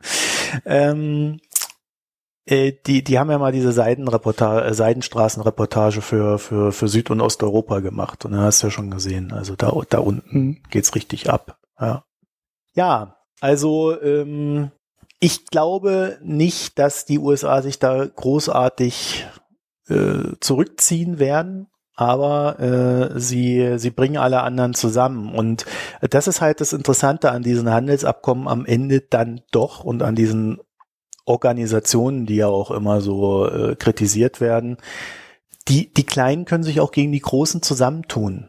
Ja, also wenn die sich alle einig sind, dann kann der Große halt auch nichts tun. Und wenn dann China und Europa auf einmal einig ist und die ganzen Kleinen dann sagen, ah, endlich können wir uns gegen die USA wehren, ja, dann haben die USA in diesen äh, Organisationen halt dann doch das Problem. Mhm. Zumal China ja mit der eigenen Entwicklungsbank auch jetzt zum Beispiel der Weltbank und dem IWF etwas entgegenstellt. Deutschland hat sich dran beteiligt, zur Erinnerung. Hm. Ja, und das gewinnt dann alles mehr an größerem Gewicht. Also es, es verschiebt sich sehr viel bei dem Thema und ähm, es verschiebt sich Richtung China. Wie gesagt, auch wegen der Skaleneffekte. Aber äh, es, es wäre in unserem Interesse, dieses Thema äh, Menschenrechte und generell die Softpower, die hinter diesen Handelsabkommen steckt, nicht aufzugeben ja, oder sie halt äh, weiter zu befördern. Und deswegen sind diese Handelsabkommen, zumindest in der Welt, in der wir leben, dann doch recht wichtig. Hm. Also, das äh, wäre jetzt schon fast wieder das Schlusswort gewesen. ja, aber man merkt doch, also an, an, man kann das auch zum Beispiel an so ein paar EU was zum Beispiel den Verbot von, wenn du jetzt ganz auf eine ganz technische Ebene gehst, ne, die EU hat ja auch ohne Handelsabkommen hast du ja Einfluss. Also auf die gesamte Welt. Ne, wenn du ja. Quecksilber in Platin verbietest oder chlorhaltiges Zeug und du sagst, die EU macht das nicht, dann hat das halt weltweiten, äh, weltweite Auswirkungen. Weil das Zeug fällt in, in China massenhaft hinten von den Fließbändern in Millionen Stückzahlen. Und wenn du dann sagst, wir verkaufen das eine, akzeptieren wir nicht mehr, weil das macht die Umwelt kaputt, dann wirkt das auf die ganze Welt. Weil dann wird nicht die Platine einmal für die USA produziert, weil die dann da vielleicht fünf Cent billiger ist, sondern das Ding wird global anders produziert, für die gesamte Welt anders produziert. Und diesen Effekt hast du über Handelsabkommen natürlich äh, ähnlich. Mhm. Ja, du kannst als großer ja. Wirtschaftsraum halt Sachen beeinflussen. Ja, und Werte beeinflussen vor allen mhm. Dingen. Und das ist halt interessant, dass wir quasi uns jetzt in einer Phase befinden, in der in der ja nicht nur äh, äh, unser Wertesystem von einigen Bürgern in Frage gestellt wird, sondern gleichzeitig halt auch das dahinterstehende Gesamtsystem torpediert wird und sich verändert. Also es geht irgendwie Hand in Hand. Ganz interessanterweise. Es hätte ja auch sein können, dass man einfach nur sagt, okay, wir wollen keinen freien Handel mehr, aber nein, gleichzeitig äh, ähm, müssen wir auch in einer Gesellschaft leben, in der dieses Autoritäre wieder äh, zu einer Spielart wird und dieses Abschotten und äh, andere hassen und so weiter. Also äh, ganz komisch, aber es, es geht halt immer irgendwie dann, wenn es, es, es gehört halt alles zusammen. Und äh, ich hoffe, dass wir jetzt geschafft haben, so ein bisschen diese Komplexität aufzudecken. Wer sich da wirklich mal reinlesen will, also ich habe ja jetzt hier diese drei Artikel schon schon thematisiert oder diese drei, einmal das Foreign Affairs vom März, das ist also die ganze Ausgabe mehr oder weniger.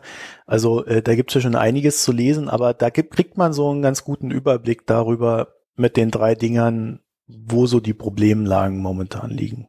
Ja, diese komische national, frei nationale äh, Verknüpfung, die man da jetzt hat, die ist wirklich ein bisschen komisch. Also dieses äh, nationalere weiter nach oben zu hängen und das als Freiheit dann zu verkaufen, das ist ein bisschen komisch. Naja.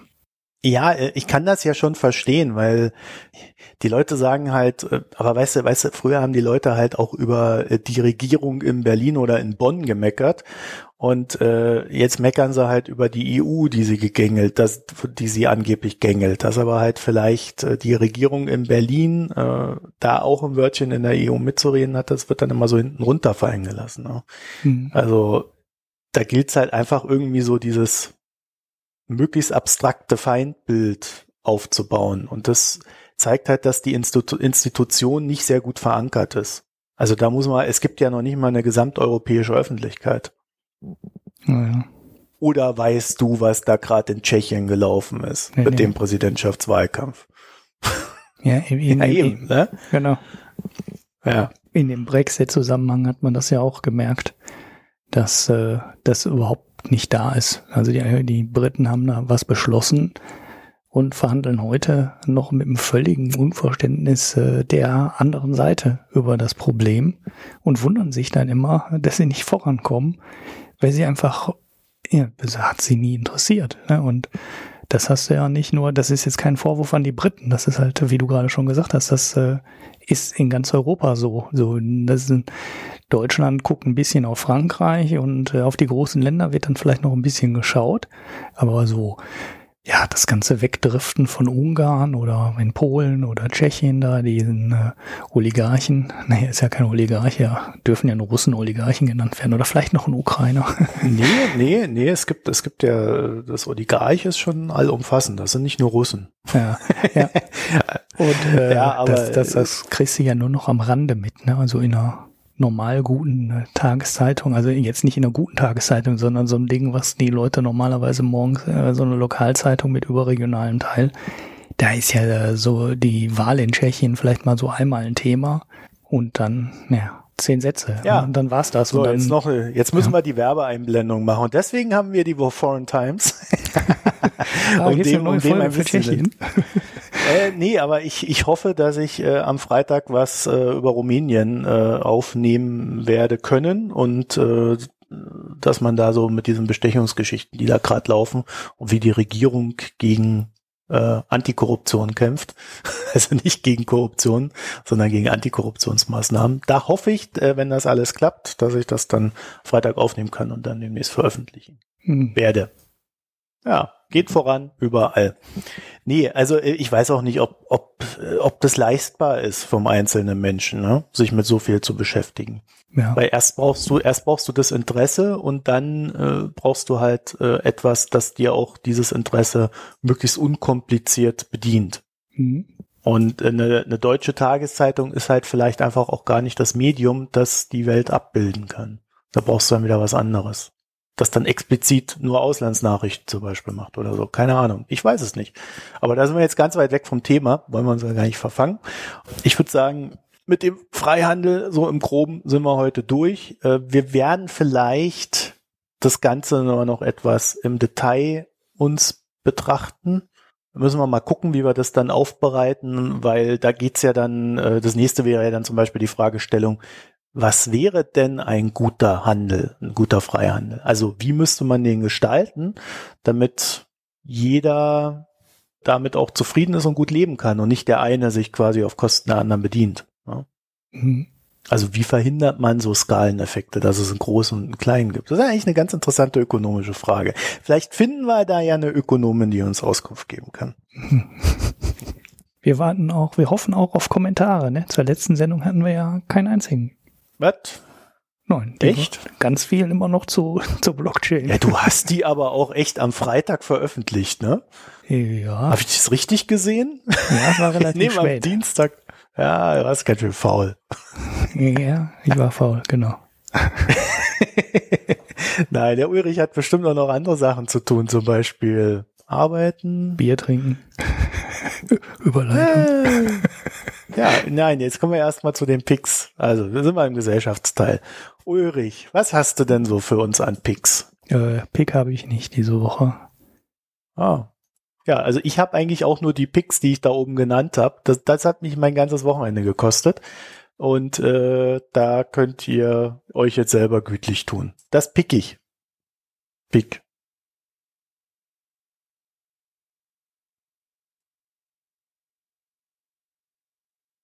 Ach doch, ich hab was. das das habe ich dir gestern geschickt. Ich habe dir gestern geschickt, was ich picke. den, den Biersong. das ist dann auch die Überleitung. Es gibt ein Spiel äh, namens äh, The Bard's Tale. Mhm. Und äh, dieses äh, Ding hat ein, hat ja gleich ganz am Anfang gleich ganz am Anfang hat es einen Biersong. Mhm. Den habe ich dann auf, auf YouTube äh, gefunden. Und den kann man ja verlinken ne, als Pick. Ich meine, ich finde nach so einer Folge ist das doch ein schöner, äh, netter Aussteiger. Genau. Muss ja nicht immer alles so, so anspruchsvoll sein. Ja. naja, also Bier, Bier, Bier nennt er sich. Womit wir beim Thema wären. Ja, und die Grafik ist aus 2004, also nicht wundern, ist aus dem Spiel raus. So, ja, jetzt älter, Thema ja. Bier. Endlich, endlich geht's mal um was Anständiges. Also, du hast bestimmt ein Bier getrunken. Ich habe bestimmt, ähm, ich habe äh, interessanterweise in der letzten Woche kein interessantes Bier getrunken. Ja, aber ich hatte, habe ja noch das ähm, Riedenburger Emmerbier in der Hinterhand. Was? Riedenburger ja, Emmerbier? Das hatte ich irgendwie vor zwei, drei Folgen so. schon mal kurz vorgestellt, dass ich das Ach so, dieses, gekauft habe. Ja, ja. Und äh, ja, ähm, ich kann mich jetzt natürlich, weil es schon zwei, drei Wochen her ist und ich mir natürlich gar keine Notizen dazu mache. ähm, kann mich nicht mehr erinnern, aber es hat gut geschmeckt. Nein, es wie? war, äh, es, ähm, ja, es ist äh, trüb, ein trübes, ähm, helles Bier, jetzt nicht so ganz hell, aber gut, wenn es trüb ist, ist es ja eh nie mehr richtig, so richtig ähm, hell. Und man schmeckt, dass es mit einem anderen Getreide gemacht ist. Ne? Also Emmer, das heißt ähm, Emmerbier und Emmer. Was also ist denn Emmer? E-M-M-E-R. Das ist eine Getreidesorte. Ach. Und äh, das ist nicht das Einzige, was drin ist, sondern ist auch noch Einkorn drin, Dinkel, das ist also ein bisschen bekannter, Gersten und Weizenmalz. Das heißt. Emmer äh, Urkorn. Genau, das ist also so, ein richtige, so eine richtige Mischung aus äh, verschiedenen äh, Getreidesorten, die dann natürlich alle zu Malz gemälzt werden, heißt das, glaube ich. Und äh, dann daraus wird dann halt das Bier gebraut. Das ist schon interessant, weil man eigentlich, wenn man immer nur Gerstenbier trinkt oder das Weizenbier, aber das Weizenbier ist halt äh, deswegen schon raus, weil es eigentlich ein bisschen anders gebraut wird, so das klassische Weizenbier, was man aus Bayern kennt. Und man dann interessanterweise in dem Bier schmeckt, dass da irgendwas anders dran ist. Und das macht das ähm, Malz, das muss das andere Getreide machen. Er hatte diesen äh, anderen Geschmack mal bei dem Roggenweizen von Störtebeker. Da ist es nämlich auch so, dass du das Bier trinkst und du sofort merkst, irgendwas da dran ist anders. Und das macht man sich so gar nicht die Gedanken drüber, wenn man immer nur Gerstenbier trinkt, dass das natürlich auch irgendwie nach Gerste schmeckt. Weil den Geschmack von Gerste hat man ja normal nicht. Ne? Also man kennt ja den Einzelgeschmack von Gerste nicht. Man kennt den Roggengeschmack aus dem Brot, man kennt den Weizengeschmack vielleicht ein bisschen aus dem Brot oder die Unterschiede.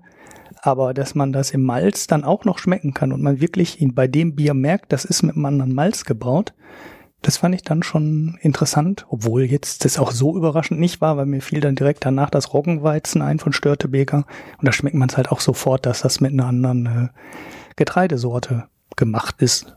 Und mhm. das kann man mal sehr gut trinken. Das ist eh ein gutes Bier, das schmeckte mir auch. Ähm, hab da nichts dran zu meckern, aber wenn man mal wissen will, welchen Einfluss die Getreidesorten auf den Geschmack eines Biers haben, ist das ein guter, äh, ein guter Startpunkt.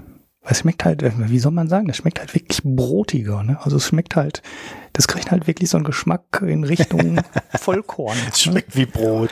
Ja, es ist halt ja eigentlich auch flüssiges Brot. Es ist alles nicht so überraschend, ne, wenn man drüber nein, nein, nachdenkt. Nein, nein, nein, Ich habe nämlich, das stimmt gar nicht, was du sagst. Ich habe nämlich äh, derweil gegoogelt, was Emma überhaupt ist und bin dann dabei auf einen Artikel gestoßen hier, Debatte um Urkorn. Mhm. Und äh, da, der hat mir gleich mal eine Frage beantwortet, die ich mir auch schon länger gestellt habe. Ähm, warum muss Brot eigentlich lange ziehen oder warum zieht langes Brot gut mhm. ähm, äh, oder viel? Äh, gutes Brot zieht viel. Ja, wie auch immer. Ich habe kein Bier getrunken. Ähm, das sagen wir alle. ja, nee, der Hintergrund ist, dass äh, je länger so ein Brot zieht, desto mehr bauen sich die Zuckerverbindungen in dem Brot ab. Mhm. Also Weizen ne? und, und so weiter hat ja da Zuckerverbindungen drin, auch das Urkorn. Auch das Emma-Urkorn hat viele Zuckerverbindungen und äh, die werden abgebaut, wenn das Brot dann halt so rumliegt und zieht. Mhm. Das hast du ja beim modernen Brot nicht mehr. Ne? Da hast du ja so eine Backmischung, die wird dann irgendwo da reingeknallt und fünf Minuten später ist das Brot, Brot fertig. Also nicht ganz, aber so ungefähr. Und ähm, und dann schmeckt das Brot nämlich ganz anders mhm. als das ungezogene Brot. So, und dann mhm. ist natürlich die Frage, welches Brot meinst du, lieber Ulrich? Ja, äh, also wie ich an den Sorten schon gesagt habe, ist natürlich äh, Vollkornrichtung. Ne? Also es ist halt kein Nein, Stuben ich meine, ist das, ne? ist das ein langgezogenes Emma-Bier oder ein kurzgezogenes? da ich noch nie ein Brot mit Emma gegessen habe, Zumindest soweit ich mich erinnern kann. Also ich kenne halt Dinkel, Roggen und so weiter, ne? Aber mit Emma oder äh, was stand jetzt da noch auf dem Etikett drauf? Ich muss mal eben nachgucken, da stand noch eine dritte Sorte drauf. Einkorn, das kenne ich alles nicht. Also Emma und Einkorn kenne ich nicht. Ich kenne nur Dinkel, Gerste und Weizenmalz. Aber äh, und Weizen im Brot. Und da ist es ja auch schon so, wenn du das selber ähm, machst, der Geschmack halt komplett unterschiedlich. Und wenn du einen Sauerteig machst und du lässt das lange ziehen, schmeckt es halt auch unterschiedlich, da ich auch selber backe. Wie ich äh, auf Twitter gelesen habe, backt die Mikronomin auch und wir werden bei den nächsten Sendungen unbedingt äh, Rezepte austauschen müssen. auch ein anderes Thema. Aber es ist echt äh, ganz interessant. Das ist auch relativ gut, glaube ich, zu bekommen, Riedenburger. Weil das hattest du mal schon mal irgendwo im Bioladen gekauft. Ich glaube, ich habe das auch in Süddeutschland schon mal irgendwo gesehen und ich bekomme es hier auch das im Bioladen. Das war hier bei der Wohnungseinweihung hatte ich Riedenburger. Allerdings das ganz normale. Und das ganz normale Riedenburger, das ist ja so, so halb, halbwegs süffig. Das kannst du trinken jederzeit. Also da ist ja nichts Besonderes dran. Mhm. Außer, dass es Bio ist. Na, ich weiß auch gar nicht, wo die herkommen. Das habe ich gar nicht mehr nachgeguckt. Aber ich Wahrscheinlich aus Riedenburg. Ja, aber wo das ist, das könnte jetzt auch irgendwo im Hart sein oder so. Ja, naja, ich habe ähm, auch ein Bier getrunken und zwar das erste Bier von der Bierlieferung von Robert. Der Robert, ihr erinnert euch, hatte mir ja vier Bier geschickt, alle aus Polen und die waren dann irgendwie so äh, von dunkel bis hell und so mit verschiedenen äh, äh, äh, Jahreszahlen beklatscht. Jetzt ist mein Polnisch nicht sehr gut, aber äh, ich habe das ganz dunkle, äh, das Porter, äh, gleich als erstes probiert und da steht drüber 1881 und dann Pivo war Zone OD. Und das war Zone, könnte man auch Warzone aussprechen. Mhm. ja, äh, es ist ein, ja, da steht, weißt du, also es hat 9,5 Prozent und dann steht da irgendwas mit, uh, Das Extrakt, knallt, ne? Das heißt Extrakt ja auch schon 21 Prozent. Ich, ich weiß nicht, was genau die da gemacht haben bei dem Bier, aber ich kann eins sagen, das war ein, das war ein halber Liter. Und das war so eine Malzbombe, ja, also Warzone, wahrscheinlich waren da 21 Prozent Malz drin oder so. Also, ich war, ich war nach dem Bier nicht nur besoffen von dem 9,5 Prozent, sondern der Geschmack hat meinen Mund okkupiert und den ganzen Abend begleitet. Okay. Und ihr wisst, ich mag Malz ja total. Ich bin da ein Riesenfan von Malz. also nicht, aber das war wirklich schlimm. Danke, Robert. das war wirklich schlimm. Okay, das ist also dann so ein Bier, was wahrscheinlich schlimm. bei mir besser aufgehoben gewesen wäre. Also ich hoffe, äh, die anderen werden dann äh, so absteigend weniger malzig. Keine Ahnung. Ich habe ja noch drei vor mir. Ich glaube, die haben auch ja. nicht alle 0,5 Prozent. Das wäre außergewöhnlich, wenn die nur ja, so das starke war übel. Biere Also da muss ich echt sagen, das hat mich dann so in der Kombination richtig fetter Malzgeschmack ich habe auch nichts anderes geschmeckt. Ich habe nur Malz geschmeckt. Ich habe versucht und es wurde mit jedem Schluck schlimmer. Also mhm. richtig, richtig anspruchsvoll. Und der Alkohol. Also ich, ich würde das niemandem empfehlen, das Bier. Das war überhaupt nicht mein Geschmack. Okay. Also nochmal Riedenburg liegt in Niederbayern an der Altenmühle irgendwo. Also etwas nicht in Riedenburg. der Donau. Aber schon in Riedenburg. Land. Das Riedenburger. Ja, ich habe jetzt die Brauerei nicht nachgeguckt. Ich habe nur geguckt, wo Riedenburg liegt. Das wird dann schon wohl Ach sein. So. Landkreis Kehlheim. Ja, nicht, dass die Riedenburger Brauerei dann aus München kommt oder so. Ich meine, so ein Blödsinn hast du nein, ja auch nein, ab und nein, zu. Nein, nein, nein, also sowas, sowas machen die nicht. Das macht nur Giesinger. Ja, wenn, wenn mal wieder der Braukeller zu klein geworden ist. Also, Riedenburger Brauerei, Brauhaus liegt in Riedenburg. Naja, ich habe es jetzt hier gerade auch bei Wikipedia. Ja. Sicherheitshalber nochmal nach. Und die haben auch, ja, aber die, die, lange Liste der Biere hatte ich auch schon mal vorgelesen irgendwann. Die haben also auch eine richtig äh, gute Auswahl und halt auch mit den exotischen Getreidesorten mehrere Sachen. Da könnten noch ein paar Weißt du, was ich in meinem Kühlschrank liegen habe seit drei Wochen und ich habe es nicht getrunken? Nein. Ein Eisbock. Oh, das, äh, das hat 30 Prozent. Das hat 30 Prozent. 30? Bist du ja. sicher? Ja. Also nicht? Steht drauf, Eisbock. Extrakt? Oder weißt du es schon? ich habe keine Ahnung, ich habe das in diesem Kraftbierladen gekauft. Ich, ich hatte nur noch keinen Tag, an dem ich gedacht habe, auch heute könnten mir 30 Prozent gut reingehen. Ich war so im Stress, dass das mir immer zu viel war. Äh, es ist auch nur ein ganz kleines Fläschchen. Also es ist äh, irgendwie, was weiß ich, äh, 01 oder sowas. Und 30 Prozent, ja. Also ich bin gespannt darauf. Mhm. Ich, ja. ja. Ich überlege gerade, wie, wie Jetzt ist er sprachlos. Ja, ich sprachlos. Ich überlege gerade, wie stark das Aventinus war. Das war aber nicht so stark. Ich hol mir das jetzt nochmal hierher und, und lese es dir dann vor. Guck, das hat 12 Prozent Schneiderweiße. Aber ich sehe hier gerade auch, das stärkste Bier der Welt hat 57 Prozent. Leute, wie kriegt man denn ein Bier so hoch? Mal so ein Bier bis 10 Prozent oder 12 Prozent. Also, also, ich bin wieder da. Ja. Das ist ein Schorschbock, nennt sich das. Ein dunkler Eisbock. Und da steht dann drauf Eis 30. Hocharomatisch durch Eisreifung. Ja. Man soll es sehr kalt trinken. Ach, das heißt nichts Gutes. Das bedeutet nichts Gutes. Eiskalt servieren. Äh, gebraut nach deutschem Reinheitsgebot. Oh Uiui. Halte dich fest, pass ja. mal auf. Es gibt ja. ein Schorschbräu Eisbock 57 Prozent. Das oh stärkste yeah. Bier der Welt in der Holzbox. Versandkostenfrei in Deutschland. Da kannst du einen echten Schnapper machen. Die 03er Flasche kostet nur 199 Euro. Scheiße. also mich hat hier diese 01, diese 01, die haben mich 13 Euro gekostet. Wow, das ist auch gut, aber du hast ja, das ist ja, ja gar nichts. 57 Prozent. Das ist jetzt die Marke, die gesetzt ist. ich weiß nicht, wie das schmecken soll, aber ja. Nee. Das ist, das ist ja zum Probieren zu teuer, ne? Schade eigentlich. Naja, aber, ich weiß auch nicht, 57 äh, Prozent, das geht doch, wie willst du denn das noch großartig? Na, jetzt lass mich mal das Eisbock äh, oh. äh, testen. Und wenn das, wenn das, aber ich meine, da steht hocharomatisch, ja, mal gucken hier. Ne? Ja, klar. Das ist, äh, Das ist aber auch schon heftig. Also ich habe das Aventinus, das habe ich gerade auch zwischendurch erzählt, das schneide ich nicht raus, habe einfach weiter gelabert, als du weg warst kurz. Ja, das Aventinus hat 12 Prozent. Das ist halt noch so in der Größenordnung, wo du ähm, belgische Biere auch bekommst. Also das schaffst du mit der passenden Hefe. Auf das Niveau kommst du noch, ohne das mit dem Eistrick da zu machen. Also der mhm. Eistrick ist ja einfach das Bier durchfrieren und das Wasser dann ablaufen lassen.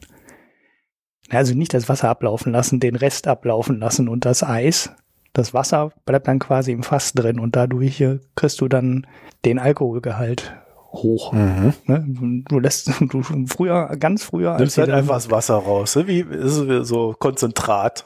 Konzentrat. Genau, genau das habe ich gerade ganz falsch rum gesagt. Du, das Wasser friert natürlich, das Eis bleibt dann im Fass und äh, ja. die, das Konzentrat läuft dann quasi raus. Und da, so haben die früher das Eisbock hergestellt. Halt, das gab es dann ganz früher halt auch wirklich nur im Winter, wenn es wirklich richtig kalt war. Heute kommt es in den Tiefkühlschrank. Genau, und heute mit der doofen Elektronik und so weiter, ja. geht es natürlich dann auch künstlich. Ja, es ist ja gar nicht so uninteressant. Also ich bin ja schon neugierig. Ich hatte bloß bisher echt keinen Bock. Jetzt bin ich neugieriger geworden durchs Gequatsche hier darüber. Ja. Naja, mal gucken. Mal gucken, wann ich dazu komme. Aber man sieht, äh, dass äh, da sind genügend Bekloppte unterwegs in dem Markt. Da so ein Bier mit 57 Prozent, jetzt was ich hier da noch gefunden habe, als du den Namen gesagt hast, Schorschbock, das stärkste Bier der Welt. 57% Irgendeiner hat ja mal behauptet, wir sind irgendwann bald durch mit dem Kraftbier, ne? Ja, da war doch mal irgendwann eine Zuhörerfrage. Genau. Nein, geht nicht. ja, vor allem, wenn du jetzt Mal, es ist auch völlig wurscht, auf welche Webseite du gehst, ne? Von welcher Brauerei. Das ist ja ähm, bei jeder dieser kleineren Brauereien egal äh, wo uns ein, ein, Hörer was zuschickt oder wo man dann selber mal drauf kommt, du gehst immer auf die Seite von den kleinen Brauereien und die haben ja alle 10, 15, 20 Sorten Bier im Angebot. Das ist halt nicht so wie Krombacher oder Warsteiner, wo du eine Sorte Bier bekommst. Also ist ja jetzt auch nicht mehr. Krombacher macht ja jetzt auch schon so ein paar Spezialbiere. Aber früher bekamst du halt immer nur die eine große Sorte Bier und dann halt so komische Biermischgetränke, alkoholfrei und dann war Ende mit der Auswahl. Aber wenn du auf die kleineren Brauereien gehst, die haben ja alle 15, 20 Sorten Bier im Angebot. Ne? Oder zumindest äh, ja, saisonal dann im Angebot. So, und dann, nee, das hört nie auf. Tja, da gehen die Hoffnungen dahin. Naja, äh, ich würde sagen, wir sind für durch für heute. Ich glaube, ich bin eh durch. Mhm. ich danke Ulrich, dass du heute schneidest, obwohl ich dran bin. Ich schneide da nächste Woche. Nächste Woche bin ich wieder unterwegs. Mhm. Da kriege ich das sicherlich gut hin. Ja, und äh, schauen wir mal. Ja, wie es halt immer so ist. Irgendwas ist ja immer. Nee, äh, ja, nächste Woche bin ich wieder unterwegs und ansonsten würde ich sagen, machen wir mal dicht für heute. Vielen Dank, dass ihr in der letzten Zeit wieder ein bisschen mehr gespendet habt. Das freut uns sehr. Wir suchen ja immer noch nach einem, nach einem Weg, wie wir das Ganze hier auf so nachhaltige Beine stellen können ohne euch zu erpressen, ja, also ohne zu sagen, uns gibt's nicht mehr, wenn ihr nichts spendet oder irgendwie so ein Weg. Aber vielleicht, vielleicht finden wir ja mal so, so eine Fundraiserin oder so einen Fundraiser, der uns einfach mal erklärt, wie man den Scheiß macht. Weil ich bin, ich bin da ja immer so, so hemmungsvoll und habe immer keinen Bock auf so ein Zeugs. Mhm. In dem Sinne, ihr macht das ja sicherlich auch jetzt freiwillig, nachdem ich gejammert habe. Nein, also vielen Dank dafür. Ähm, das hat uns sehr gefreut. Wir nehmen das wahr. Wir sammeln ja auch immer so ein bisschen Geld, um damit dann wieder was zu tun. Also wir versaufen das nicht, das, äh, das Saufgeld, das zahlen wir mal alles selber. ja, aber es gibt ab und zu mal Leute, die überweisen dann ein paar Euro und schreiben hin für Bier. Mhm, Geht okay. aber trotzdem in die Kasse. ja, ansonsten äh, ach so, ja, Kommentare. Der Ulrich hätte gern eure Kommentare, ich natürlich auch. Äh, www.mikroökonomen.de mit OE ja, also statt Ö.